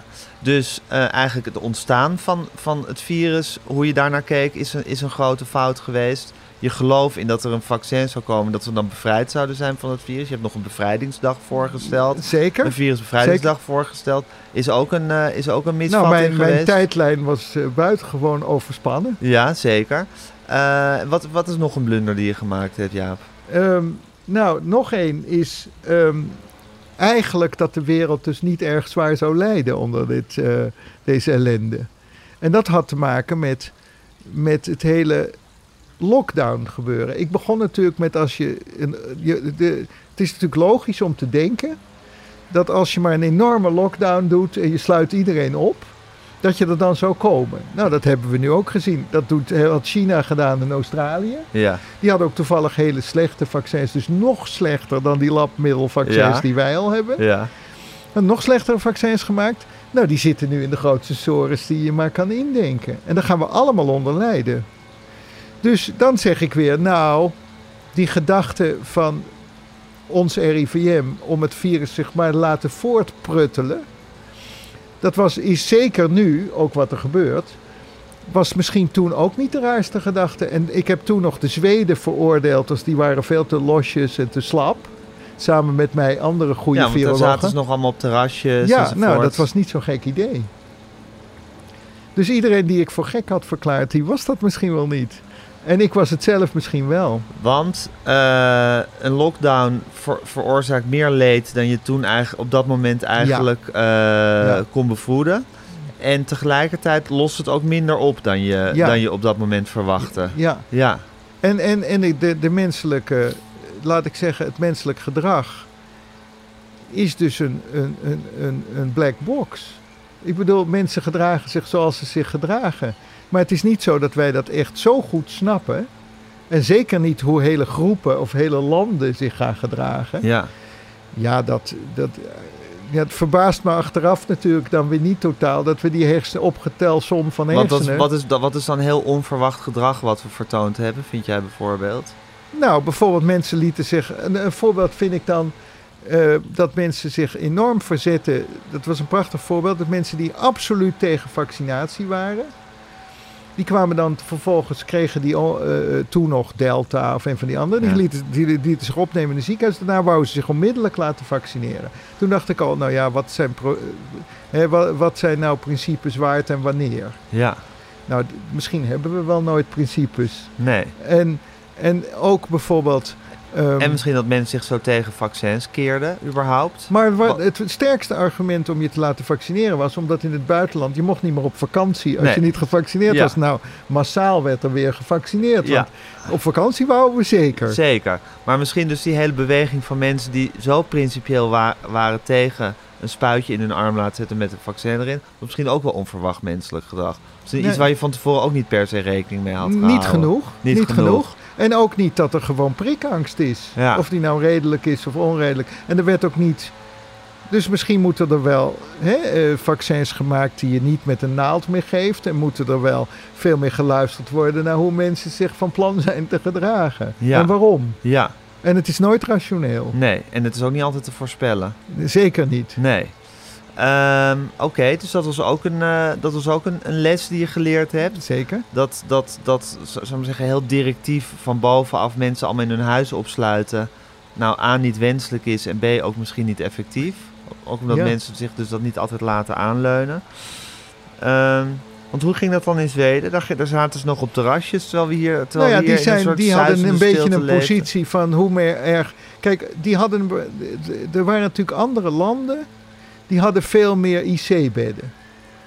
En er waren andere landen die hadden meer ziekenhuiscapaciteit. Ja, En daar zit wel een structurele overheidsfouten. Er zijn natuurlijk wel. We hadden wel gewoon echt, als, als ik geef een grootorde, als Duitsland had geloof ik iets van 25 IC-bedden per 100.000 in, en wij hadden er zes. ja, Ja, dan ga je natuurlijk ontzettend in de klem raken. ja, Dus je, je resistentievermogen of je weerstand in niet-immunologische zin, dus je weerstand tegen zo'n virus, was dus heel minimaal georganiseerd. ja, zeker. Efficiënt. Ja, En daardoor zag je we ook steeds weinig hebben. dat als er weer een nieuwe wave kwam, hadden we alweer afgeschaald. Dus dan, dan was de teststraten waren weer te Ja. klein, want die hadden we alweer afbesteld. Ja, En dan gingen we weer. ja, Dus je kan ook zeggen, ja, het moet allemaal niet zo efficiënt. Nee. Het moet allemaal rommelig. allemaal ruim. Ruim en rommelig. Ruim en rommelig. Ja. Ja, En dan ben je dus meer bestand. dan ben je meer bestand. Was dat ook een les of was je altijd al voor ruim en rommelig? Nee, ik was natuurlijk ook net als iedereen voor efficiënt. En een overheid moet vooral heel erg gericht aan de slag. Nee, die moet gewoon denken, ja, er moeten gewoon genoeg bedden zijn. En als er soms een bed leeg staat, is dat beter dan als er wachtlijsten zijn. Ja. Hey Jaap, even tussendoor. Wat was eigenlijk voor jou het omslagpunt dat je dacht... ik ga mijn eigen gangen na en ik ga eens kijken waar ik het eigenlijk goed... Waar, waren dat je dochters die tegen je zei dat je het zo vaak mis had gehad? Ja, het was een etentje. Met, ik weet nog met een van de dochters. En die zei, nou paps, je trekt wel een erg grote broek aan over... eh, en je schrijft toch dit en je schrijft toch dat. En, eh, Klopt allemaal niet. nou, precies. Ja. En toen dacht ik, ja, dan moet je wel bij jezelf te raden Als gaan. mijn dochter het zegt, moet ik het toch wel enigszins serieus ja, nemen. en is dat niet. En, en gaat het daar niet om? En toen ben je die gang gaan maken. Ja. Ja. En toen dacht ik eerst nog, ik ga een, eh, een aanvulling schrijven op het oude boek. Maar toen stonden er zoveel fouten in. Dat ik toen Valt dacht. niet tegenop aan te vullen. Nee. Nee. En was het, was het een teleurstellende periode voor je toen die grote vaccinatiecampagne op gang kwam? Dat was eigenlijk een tijd van enorm optimisme ineens. Iedereen, het was ook wel heel druk selfies geplaatst van mensen die triomfantelijk die prik lieten zetten. Ja, ik zelf ook. Want ik, was de, ik ben hem nog in Frankrijk gaan halen. En ik ben inmiddels aan eh, prik 5. Oh, je laat je alsmaar boosteren steeds. Nou, tot nu toe wel. Want Ja. ik heb natuurlijk ook wat dingen geleerd. En die zitten vast in je hoofd. Ja, van nou, een late boost is beter dan een vroege boost. Maar dat is bij dit vaccin ook maar de vraag of dat allemaal waar is. Want het maakt maar één soort antistoffen. Maar dat was bij anderen. Kijk, je hebt natuurlijk gewoon... Dat heb ik wel nu geleerd. Je hebt virussen die zijn makkelijk te bestrijden... omdat het virus zich nou eenmaal makkelijk laat bestrijden. We weten niet precies waarom. Waarom heb je eh, afweer tegen mazelen je leven lang... en tegen andere virussen heb je het drie weken of zes maanden. ja, Nou, daar weten we de logica echt niet van. nee. Dus hepatitis B heb je tien jaar afweer tegen. Ja, Tegen mazelen heb je je hele leven afweer. ja, En tegen dit virus is een paar maanden al te veel. ja. Nou ja, dat is gewoon de, het virus eigen. Het zijn raadsels. Het zijn raadsels. Het zijn raadsels. En die raadsels, we moeten dus veel meer ja, in staat zijn om gewoon maar te accepteren zoals het is. En dat is heel moeilijk. En de overheid moet veel meer beschermen. Dus die moet zeggen, nou ja, we weten het ook niet precies. Maar hoe kunnen we de mensen helpen? En dan maar ruim. Ruim en rommelig. Ja, Hey, en toen hadden we dus die vaccinatiecampagne, die dus eigenlijk al ras bleek toch niet zo succesvol te zijn als we hadden gehoopt. Want er kwamen al, al gouden verhalen van, oh, er is iemand toch weer besmet geraakt. Die net een vaccin heeft gehad. En die druppelde ineens binnen die berichten. En het werden er meer en meer.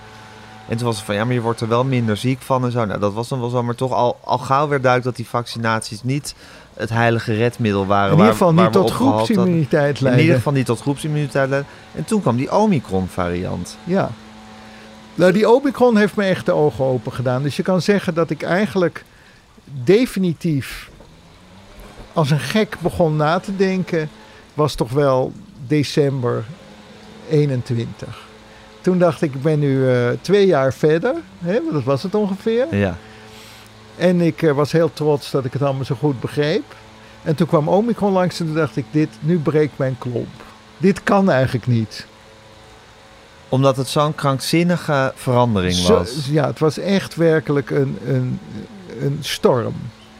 Een virologische storm. Een totaal ander virus, minder ziekmakend. En dat binnen twee jaar. Minder ziekmakend, verspreidde zich op het niveau van waterpokken als het niet meer was. Eh, het, het, het hield huis enorm veel infecties. Maar nu begrijp ik ook niet waarom deze labmiddelvaccins, die de infectie maar zo matig verspreiden, eh, bestrijden, dat, ik, dat, dat er nog steeds mensen minder ziek worden en doodgaan. Dat snap ik ook weer niet. Dus toen dacht ik, ja, nu moet Want waarom? Wat, wat, wat, wat, zou, wat zou de logische gedachte zijn? Nou ja, het, het, het, het vervelende is, door- doordat Omicron er doorheen kwam, door Omicron zelf is minder ziekmakend. Ja. Dat weten we zeker. Dus, die, dus dat hele kleine beetje bescherming wat we nu nog hebben, hè, dat komt voor een deel door Omicron zelf. En het komt door de afweer heb je blijkbaar maar heel weinig nodig om niet een longinfectie te krijgen. Ja, Maar er kan natuurlijk best een virus ontstaan dat dat weer exact. wel heeft. Er kan natuurlijk weer, weer een verandering optreden die, Ja. de, die de, de, de, de verspreidbaarheidsfactor van Omicron heeft, maar waar je wel gewoon dood aan gaat. Dat zou zo tenminste, Nou ja, waar meer dat, mensen dat durf ik dan gaan. ook weer niet te voorspellen, want Nee. dat weet ik ook niet. Dus het, ik, je moet ook geen onheilsprofeet worden. Ik weet het gewoon niet wat er gebeurt. Maar ik denk wel dat, dat we veel meer moeten omhelzen dat we het niet weten. En dat we ook niet weten waar we heen gaan en hoe dat gebeurt. Maar dat je wel bijvoorbeeld een aantal principes kan benaderen. Zoals bijvoorbeeld, en dat heb ik aan het eind van het boek gezet. Van dat je het onderwijs kan verbeteren in bijvoorbeeld oorzaak en gevolg. Hè, er is nu veel beter inzicht. En dat moet ik zelf dan ook omarmen, want voor mij is dat ook nieuw. Is de vraag: waarom iets gebeurt. Ja, als je iets tegelijkertijd ziet gebeuren, of dat je toevallig iets vlak na elkaar ziet gebeuren, dan denk je vaak dat het ergens de oorzaak van is. Nou, we weten wel dat dit, dit virus COVID-19 veroorzaakt. Maar we weten niet welke, wat, hoe we die virussen precies effectief moeten bestrijden en in de hand houden. Dat weten we niet.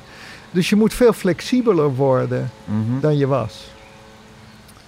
Wat heeft dat met oorzaak en gevolg? Nou, je zegt nou- waarom, waarom gebeurt het? Ja, er is nou, toch geen ga- waarom dit allemaal gebeurt? Nee, maar dat is een, al een vergaande beantwoording van de waarom-vraag. Kijk, we hebben nu, tot nu toe ons alleen maar bezig gehouden met wat er gebeurt. Ja. Nou, dat hebben we nu in kaart, want eh, de Omicron kon komen en morgen weer een andere. Dus je weet behoorlijk goed wat er gebeurt. ja. Je weet ook behoorlijk goed hoe het gebeurt, wie het treft, wanneer het getreft, wie er ziek worden, weten we allemaal behoorlijk goed.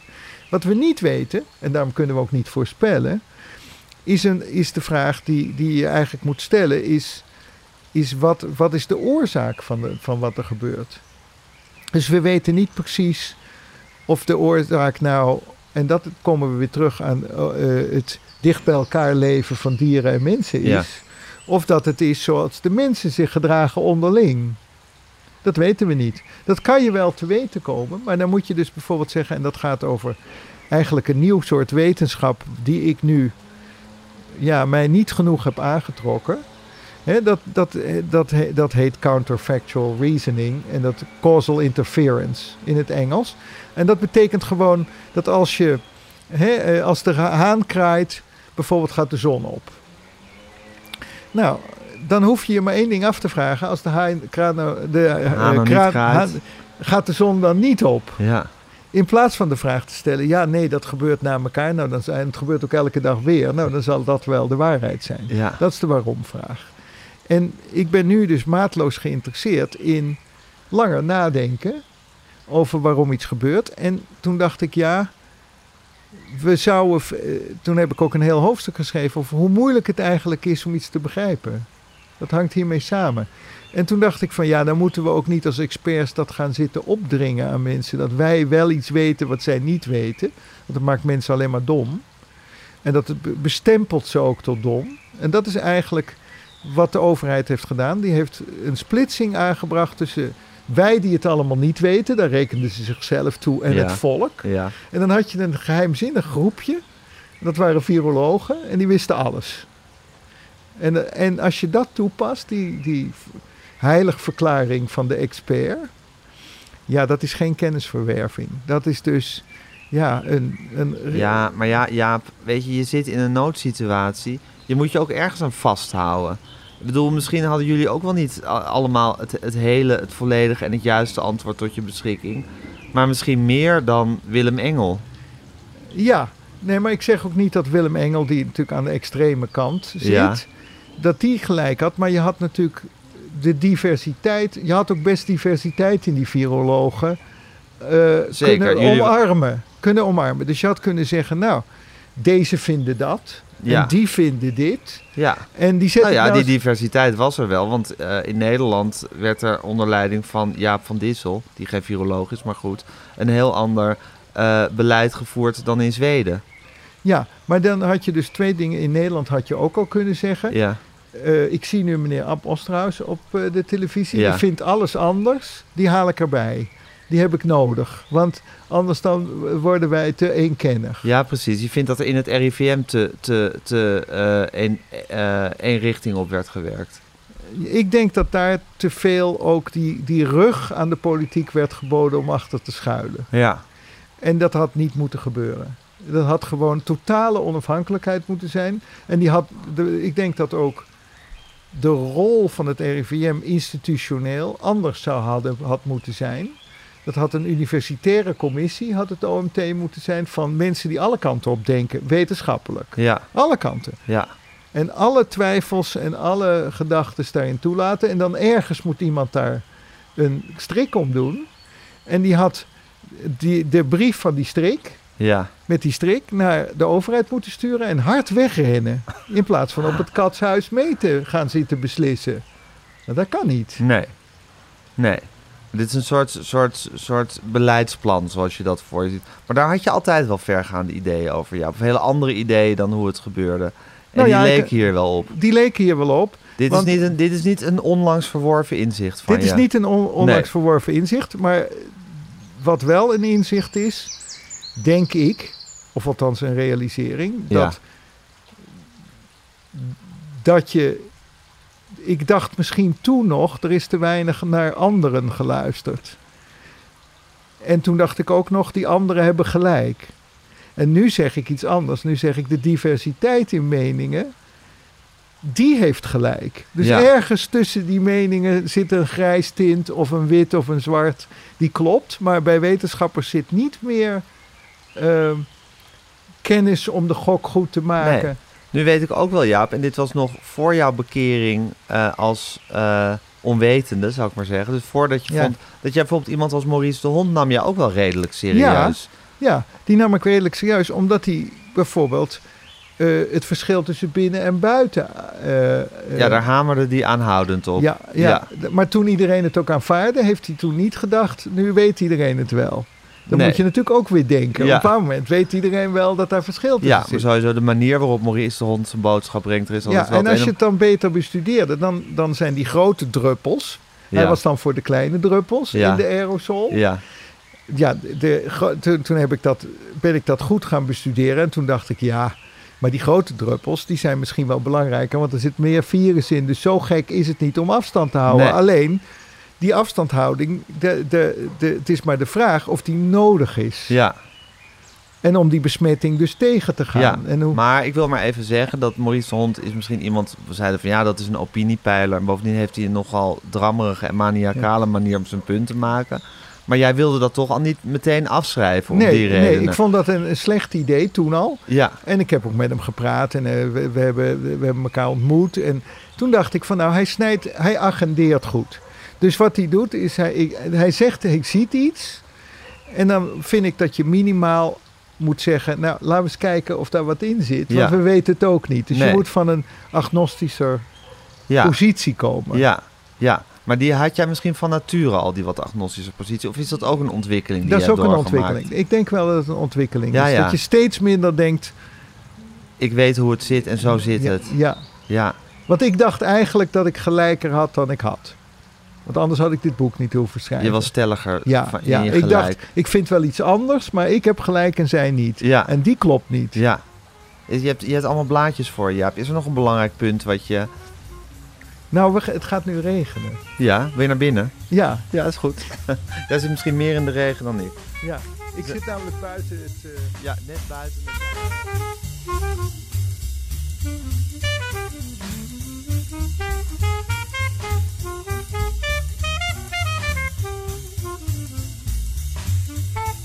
Ja, we zijn binnen gaan zitten, buiten regenen het. Ja, we kunnen onszelf ook te veel kwellen. ja. Eh, dus we zitten nu lekker in je keuken. Het is ook wat stiller.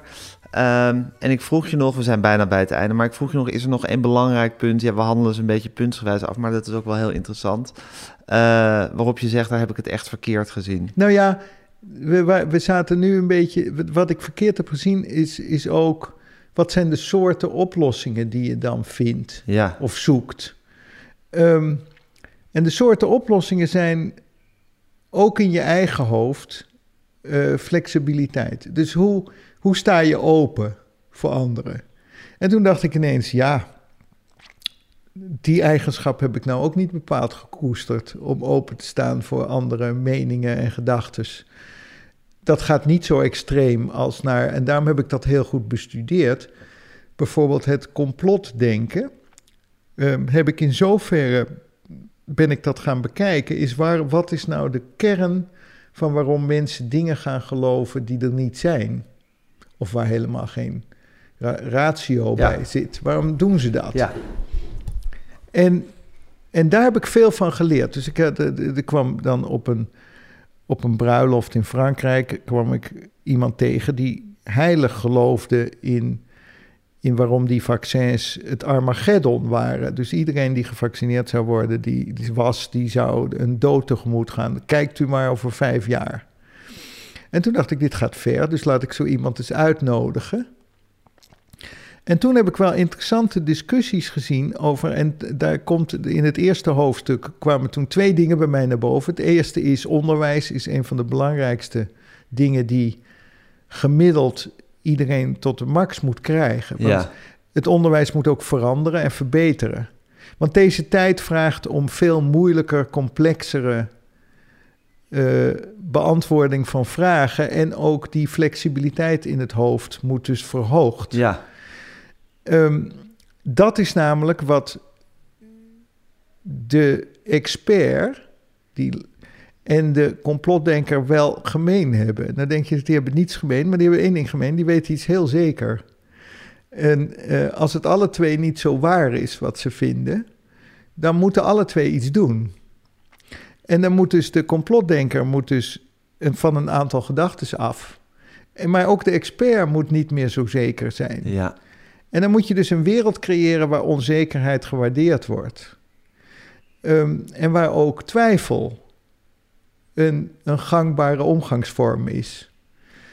Nou, dat is, dat is niet meer zo. Alles moet behoorlijk zeker gevonden worden. En dat hebben, nu merk ik van nou, dat is in de wetenschap, moet dat zeker niet plaatsvinden, dat je Mhm. dat daarin krijgt. Hè? De zekerheid waarmee de gevechten werden gevoerd over, eh, over bijvoorbeeld de oorsprong van het virus. Mhm. Dan moet je dus gewoon zeggen, ja, we weten het niet, we gaan het ook nooit weten en doe het er wel toe.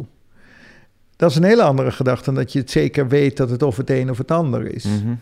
Ehm, nou, toen ben ik gaan kijken naar van wat gebeurt er nou? En dan, dat is een nieuwe tijd.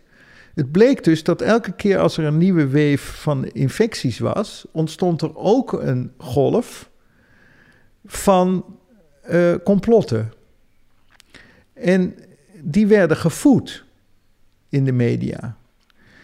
En, en dan verschenen weer tegelijk hetzelfde stuk, verscheen dan in in, op drie verschillende eh, niveaus. Dus in Vanity Fair verscheen dan hetzelfde stuk als ergens anders, allemaal op dezelfde bronnen. Mhm. En toen ben ik gaan onderzoeken hoe moeilijk het is om iets wat waar is op te sporen. En toen dacht ik, ja, we hebben ons, ons onderwijs zo ingericht dat die flexibiliteit daar niet in zit. Van nou, het kan zus zitten of het kan zo zitten. En dat gaat natuurlijk niet om extreme. Het gaat alleen maar om dat je misschien beter moet kijken in plaats van meteen iets vinden. En dat we natuurlijk in een heel erge vind- en maatschappij terecht zijn gekomen. Iedereen moest, moest het wel zeker weten wat hij ging zeggen. Daar ben ik vanaf. Ja, nu is het toch ook zo, Jaap, sowieso, los van dat je in het onderwijs natuurlijk heel goed eh, geleerd zou moeten worden hoe je inderdaad eh, waarheid van onzin kan onderscheiden, wat de bron is van informatie en eh, nou inderdaad waar je, waar, waar, waar je je weg naar de kern kan vinden, tot, tot, tot, tot de oerinformatie, zou ik maar zeggen. Dat is natuurlijk een groot probleem in deze tijd. Maar, en ik ben het ook met je eens, of ik voel met je mee dat je zegt van ja, twijfel is, is, is heel belangrijk en nuance hoort daar natuurlijk ook bij en niet alles. Maar is het niet ook zo dat als je gewoon een kant op moet, dat je gewoon mensen nodig hebt die het heel zeker denken te weten? En die gewoon halstarrig iets gaan proberen totdat keihard hun ongelijk of hun gelijk bewezen wordt. Nou, maar dat het ook weer niet zoveel zin heeft om al vanaf het begin af aan de hele tijd te zeggen van ja, we gaan nu een vaccin ontwikkelen, misschien werkt het, misschien werkt het niet. Er moet toch ook gewoon een Nee. heilig geloof zijn in dat dat vaccin gaat werken. Ehm, ja, dat is wel zo. Maar dan kan je natuurlijk die flexibiliteit zo inbouwen dat je hele verschillende vaccins laat maken of gaat maken. Of je gaat zeggen, eh, en dan werken er sommige wel of niet. Uh-huh. Maar de, deze vaccins zijn allemaal behoorlijk hetzelfde. Ja, Dus je kan zeggen, nou, is, was dat nou eh, voor de lange termijn de beste keus? Dat je al die miljarden eh, besteedt als overheden aan een, aan een eigenlijk nogal hetzelfde set van vaccins. Dan nemen we alleen het vaccinvoorbeeld. Ehm, je kan ook zeggen, nou, in de maatregelen die we nemen, eh, hoe mild nemen we die? Of hoe streng nemen we die? Of hoe, met andere woorden, je kan je als gemeenschap die twijfel wel inbouwen. En dat kan je doen door te, bijvoorbeeld mensen erbij te betrekken. Want je kan natuurlijk mensen gewoon vragen: ja, wat wilt u nu? Dat zijn twee, wij denken het zus. Ja. Wij hebben er goed op gestudeerd. Ehm, eigenlijk moeten we nu een totale lockdown doen. Maar ja, daar betaalt u een hoge prijs voor. Wilt u dat? Je kan natuurlijk de prijs die alles kost, en dan bedoel ik dat mentaal. Ja, maar dat, dat, dat wisten wij toch ook niet van nou, tevoren? je wist wel, je wist wel. Nou, wat- ik weet niet, maar ik was toen bijvoorbeeld in die tijd dat die, dat die lockdown was, vond ik die Zweden, vond ik, dat vond ik ongelooflijk onbenullig hoe die het hadden aangepakt. En dat zou tot drama's leiden enzovoort. Ja, zij wisten het ene zeker en wij wisten iets anders heel zeker. Ja, iedereen doet ook maar een beetje wat hij denkt. Maar ja, om, om nou de hele tijd mij voorgelegd te krijgen van nou, viroloog X vindt dit, maar viroloog Y vindt dat. En een, Nou. een lockdown is misschien nuttig, maar ja, het kost je ook moeite. Nou, Zeg maar Nee, wat je wil. Nee, nee, nee maar dat best zeg wel ik niet. lastig. Nee, maar dat zeg ik niet. Wat ik zeg is, op dat moment kan je natuurlijk zeggen... je krijgt een aantal standpunten Ja, eh, van virologen uitgereikt als Ja. overheid. ja, Dat is een politiek orgaan wat Ja. wij kiezen. ja, En zeggen, wij gaan deze weg. ja, Die moet met zekerheid komen. ja, Snap je? Maar er ligt een advies, dat kan twee kanten op. Ja. Totale lockdown of niet totale Ja. lockdown, vaccins meteen. eh, de, de, de, op het moment dat die verschuiling plaatsvond, ontstaat er natuurlijk een schuldvraag. Ja, wij hebben ons gewoon aan de wetenschap Wat bedoel je met verschuiling? Achter nou, de achter je- wetenschap? als je achter de wetenschap Ja. gaat staan. Terwijl je ook kan zeggen, weet je wat... Wat ik nu doe, is ik, ne- ik ben gekozen, ik neem een beslissing. Maar die is beslist. Dus ik zeg gewoon, ja, we gaan iedereen testen. We gaan, dat is allemaal, dan hadden we nog steeds misschien eh, dezelfde maatregelen genomen. Ja, Maar je had nu niet gestaan waar je nu stond. Met andere woorden, je had kunnen zeggen... nou, ik, ik- we zien nu dat, het, dat die vaccins helemaal niet zo goed werken. Ik, eh, dus je kan nu besluiten door te zeggen van ja... eh, en dat hoor je nu ook niet meer. Nu ineens is het OMT opgeheven... terwijl we ook niet weten waar we naartoe gaan en waar we naartoe moeten... nee. En we hadden ineens voortdurend persconferenties. Waarom waren die? En er werd wel verschuild. Maar die zag je niet. Nou, ik wil die, nee, dan zeg ik niet dat ik die wel dan wil zien. Maar je kan natuurlijk ook zeggen van ja, luister eens, nu moet het anders. Of nu moet het... Dus de rationaal werd eigenlijk niet bij de politiek neergelegd. Maar dus steeds van ja, wij volgen gewoon de wetenschap. Wij en die de krijgen dus de zwarte piet de hele tijd. Jij Ja vindt dat dus helemaal niet. Nee, ik vind dat niet helemaal niet. Maar ik vraag me ook af als er nou, als er nou een, een, een, een geest was geweest die zo verlicht was als jij nu bent. En ik weet nog dat we hier op je werkkamer zaten bij volgens mij het, het tweede interview. En, en de- toen eh, sprak je er schande, of tenminste, je vond het onbegrijpelijk dat, dat, dat er niet veel meer. eh, dat, dat eh, de Nederlandse regering niet had meegedaan aan de investering in een bepaald vaccin. Want Ja. dan zouden ze er meer van, van het Oxford-vaccin was dat geloof ik. dat, dat, ze- daar hadden ze geloof ik 10 miljoen in kunnen investeren. En dan hadden ze recht gehad op meer. Janssen-vaccin. Of Janssen was, was dat. En ehm, eh, als er toen een verlichte geest was geweest, die had gezegd van ja, maar ja, je weet niet of het werkt, dat vaccin. En eh, dat moeten we allemaal nog maar zien, enzovoort. Nou, maar daar kan je van zeggen dat er... Daar was grote verschil van mening over. Hè? Er zijn landen zoals Israël, die namen één vaccin af... en daardoor werd alles simpel. En aangezien ze allemaal hetzelfde waren... hebben die best een goede keuze gedaan... want dat maakte het dus simpel, dus was je snel. Ja, Kijk, als je vier, vijf soorten vaccins hebt... die allemaal op een andere manier ingevroren moeten worden... en allemaal een ja andere dan creëer je logistieke problemen. Ja, en dat deed, doen wij graag in Nederland. Door, dus ik zeg niet dat je niet moet kiezen. Ik Ja. zeg alleen dat ik me de vraag stel wie die keuze maakt. En hoe die die keuze maakt. Maar dat het niet zo is dat dat gebaseerd is op eh, onfeilbare kennis. Ja, Dus de, de politieke beslissing moet overeind blijven. Dat wil niet zeggen, maar nu werd het dus gedaan alsof, kijk, de, we volgen gewoon de wetenschap. En de dan is het wetenschap goed. een- en dan is het goed. En Ja. als die wetenschap er moeten eigenlijk- vijf feilbare wetenschappers aan het woord Ja. komen... die allemaal al twijfelend zeggen, nou, we, denk, we denken misschien dit. Ja. En dan moet eh, Hugo de Jonge, of de Hugo de. Jonge van zijn tijd... moet dan maar beslissen wat hij de goede, Ja, wat jij- hij de goede oplossing En vindt. jij zegt dat ook met die twijfel in je, want van die moet dan maar beslissen. Nee, die moet beslissen. Ja. Want daarvoor is hij aangesteld om Ja. dat te doen. Ja, Nu kan hij altijd zeggen, luister eens, ik volgde gewoon de wetenschap. ja, Ja, dat die fout zat, ja, ja, dat is niet wat ik denk dat vertrouwen wekt. Wat Nee. vertrouwen wekt is je kiest iemand en die kiest weer voor jou. Ja, Kiest die uit een aantal alternatieven er eentje. ja, die allemaal fout kunnen zijn. Of allemaal fout of allemaal goed. Ja, maar dan moet er gewoon gewogen worden en eh, En dan En- is diezelfde beslissing is, is duidelijk, ja, maar je weet wat eronder ligt. ja. Wat een leerzame periode is het geweest, Jaap. Het is ongelooflijk hoe, Ja. hoe zo'n stress... Het is eigenlijk een stressfactor Ja, die, die eigenlijk alleen te vergelijken is. En dat is, vind ik wel interessant, is in de 1918-pandemie... vond ook gelijkelijk aan het eind van de Eerste Wereldoorlog plaats. En nu heb je dus de... Op, nu, nu kan ik me niet onttrekken aan het feit dat er twee dingen zijn die je, die je dus eh, tot inzicht brengt. Dat is namelijk een, een, een pandemie als deze of de oorlog in Oekraïne. ja, Dan zeg ik ja, nee, dan komt het, alles is dichtbij ineens. En Ja. niks is ver weg. nee. En dan begin En we, je waanden, en we waanden ons ontastbaar. totaal Tot onaantastbaar, ontastbaar. onaantastbaar tot drie jaar geleden. En je vroeg me daar, daar eerder ook van, jij gelooft dan in, een, in maakbaarheid? Nee, ik geloof dat veel meer in toeval. En je wordt dus overvallen en dan moet je mee om kunnen gaan. Terwijl wij geloofden, we gaan nu altijd vrede hebben. En vrede is de norm. Ja, maar ik geloof in, maak, je- dat in maakbaarheid was omdat je toen zei van we hadden Brabant moeten afgrendelen en we moeten nu allemaal gezonder gaan leven.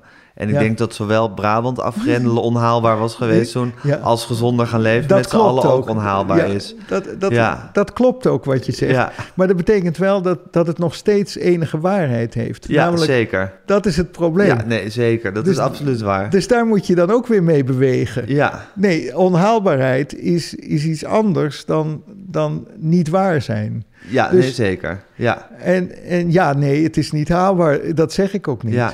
Hey, en Jaap, je zei ook van, eh, nou ja, we hebben het nu, die, die pandemie is, is gekomen en al gauw bestond het hele idee van, oh, dit gaat nu veel vaker gebeuren en we komen nu in een tijd, omdat de wereld zo is ingericht zoals is ingericht, dat we, dat we misschien wel van de ene pandemie in de andere rollen, of dat er eens in de vijf jaar eentje, eentje opdoemt, ik zeg maar wat, hè.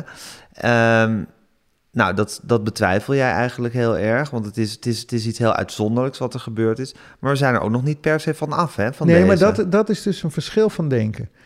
Je kan aan de ene kant denken... eh, ja, nu, worden we, nu gaan we ons ontzettend richten op de volgende pandemie. En Ja. dan zeg ik, dat is veel te vroeg, want deze is nog helemaal niet weg. Nee, Dit is, dit is gewoon nu ontstaan en niet klaar. Dat wil zeggen, we hebben niet goede geneesmiddelen, we hebben niet genoeg go- goede drugs, we hebben geen goede drugs vaccin- als in medicijnen. medicijnen. Dus als je het krijgt, dat je... Dat je, dat je dan behoorlijk goed behandeld Ja. kan worden. Dus wat we bij AIDS dan wel hebben, maar daar heb je dan weer geen vaccin. We hebben ook geen goed genoeg vaccins, dus je zit in, in twee kwaden tegelijk. Ja, En dat het lijkt erg op griep. Daar zit je in diezelfde ellende. Dat de vaccins zijn niet goed en de, en de geneesmiddelen zijn ook niet zo goed. nee.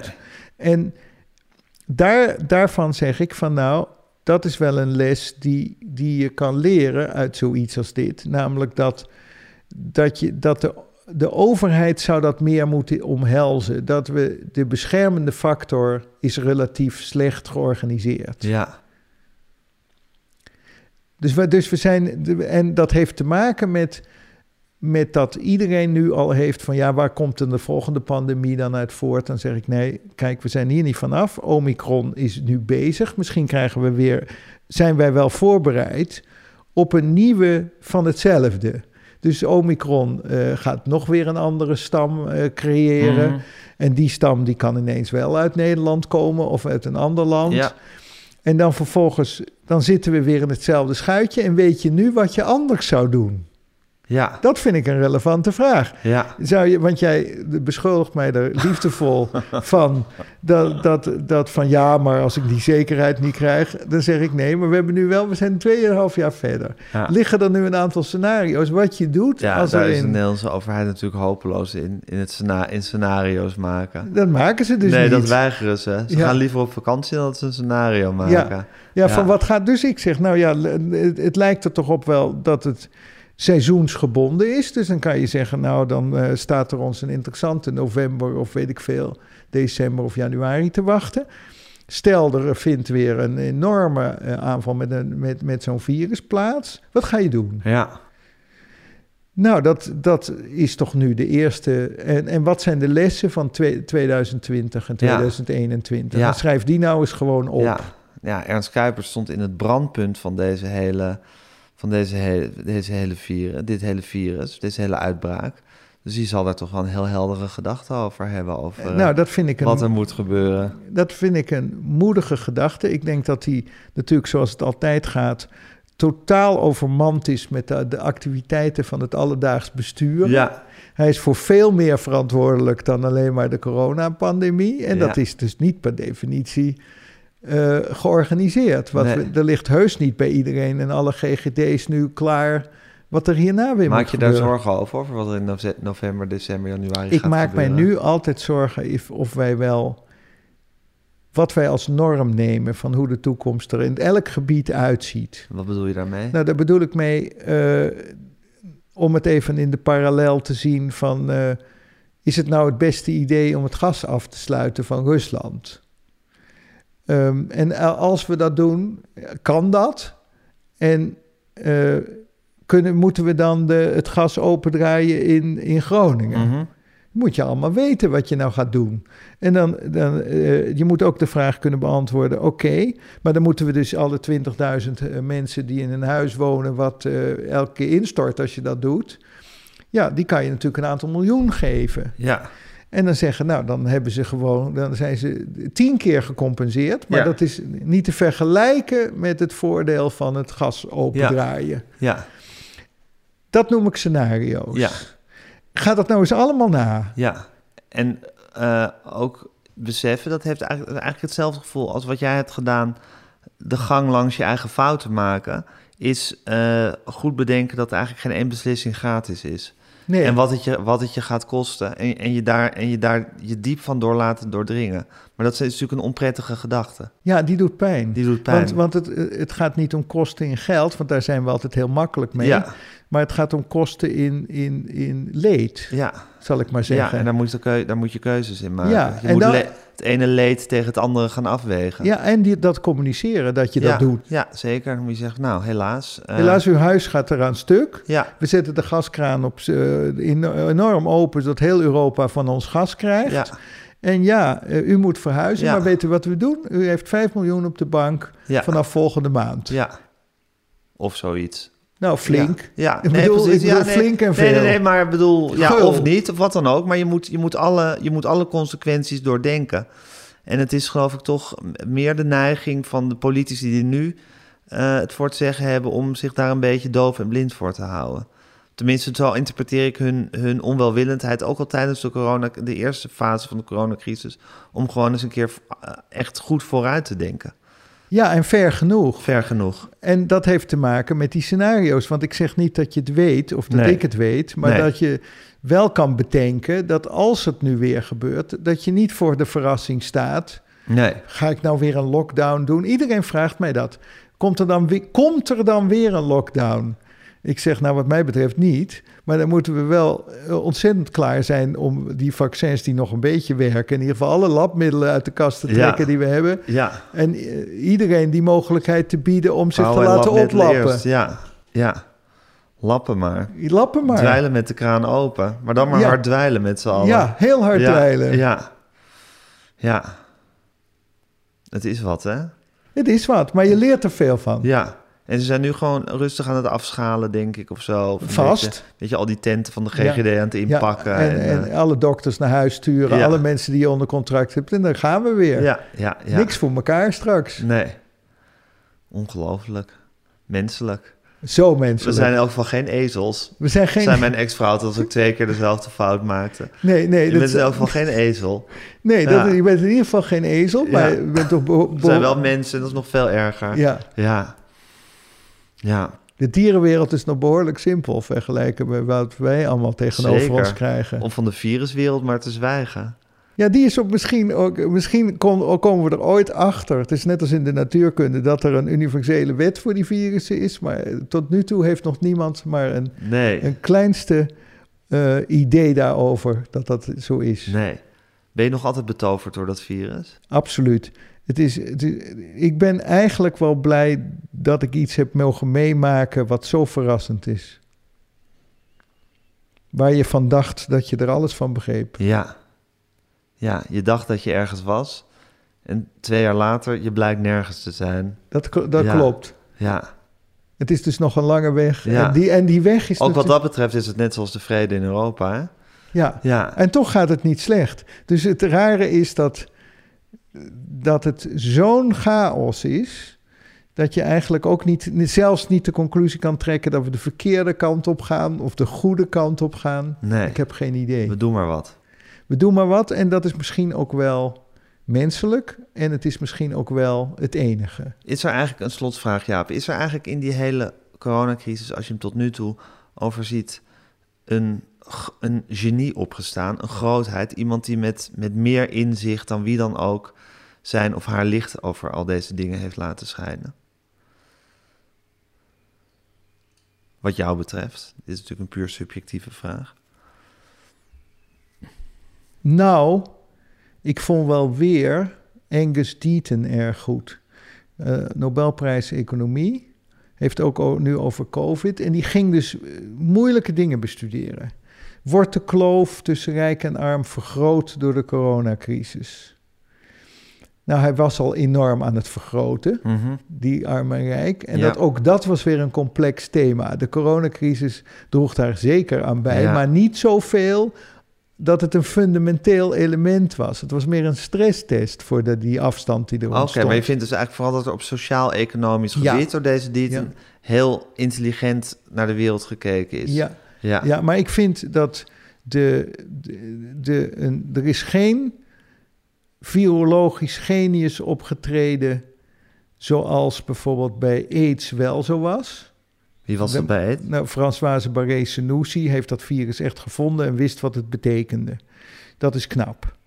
Maar hier hebben we dat ver, ver- ver- verdoezeld. Kijk, die mevrouw die, die de baas was van de virologie van het Wuhan-instituut... die Ja. kennen wij nu als de schuldige van, eh, van het feit dat het virus nu hier gekomen is. Want dat Mhm. hebben de media van die mevrouw gemaakt, Cheng Li. En terwijl ze eigenlijk het virus heeft gevonden... wat de oorzaak van de pandemie was. Dus wat in het ene geval een Nobelprijs Ja, dat oplevert... schrijf je ook in je boek. Ja, Ehm, dus ik, dus ik, ik, ik weet al dat je niet kan zeggen, nou, die heeft toch iets, een knappe bijdrage geleverd die de Nobelprijs waard is. Want dat kan niet meer in dit tijdsgevricht. Maar dat is wel. en waar wordt zij dan van beschuldigd? Nou, ze wordt van beschuldigd dat ze een virus heeft gemaakt of een virus heeft laten ontsnappen. Ja. Wat alle twee, denk ik, maar te betwijfelen valt. Ja. Ja, dat is maar net aan welke kant van de geschiedenis je staat, hè, Jaap. Precies. Of je een Nobelprijs wint of verketterd wordt. Ja, ja. Ligt dichter bij, je- bij elkaar dan je denkt. zeker. Dit alles te lezen in je boek. Een gezonde toekomst. Nou, daar hopen we dan maar op. Ja, Allemaal afvallen en stoppen met roken. precies, Ja. precies. En dan hopen dat de overheid ons beter beschermt. Ja, en dan verder ons lot in de handen van Ernst Kuipers leggen. Zo en is Mark het. Rutte. Zo. Nou, met liefde hoor. Met liefde. We hebben geen keus. We hebben geen keus. Dankjewel, Jaap. We zitten hier vast over een jaartje of anderhalf zitten we hier vast weer. Vast weer. Mag ik hopen. Ja, Ja. denk het ook. Maar ik hoop het. Dankjewel. Alsjeblieft. Dit was Met Groenteman in de Kast met Jaap Goudsmit. Eh, ik maak deze podcast samen met Daan Hofstee. U kunt zich abonneren op alle mogelijke manieren op deze podcast. U kunt ons een mailtje sturen, podcasts.volksstand.nl. Eh volg ons op Instagram, @metgroenteman En geef ons vooral lekker veel sterretjes.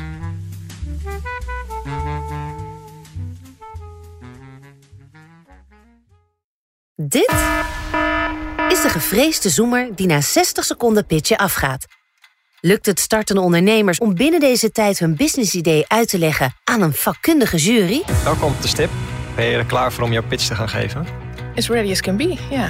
Ik ben er klaar voor. Denk het wel. Ik, Fabienne de Vries, neem jou mee in Droomstart. Die klok maakt je wel zenuwachtig. Een unieke podcastserie van de ondernemer waarin we ambitieuze Nederlanders volgen bij het starten van hun eigen onderneming. Ik kan me niet voorstellen dat iemand hier komt.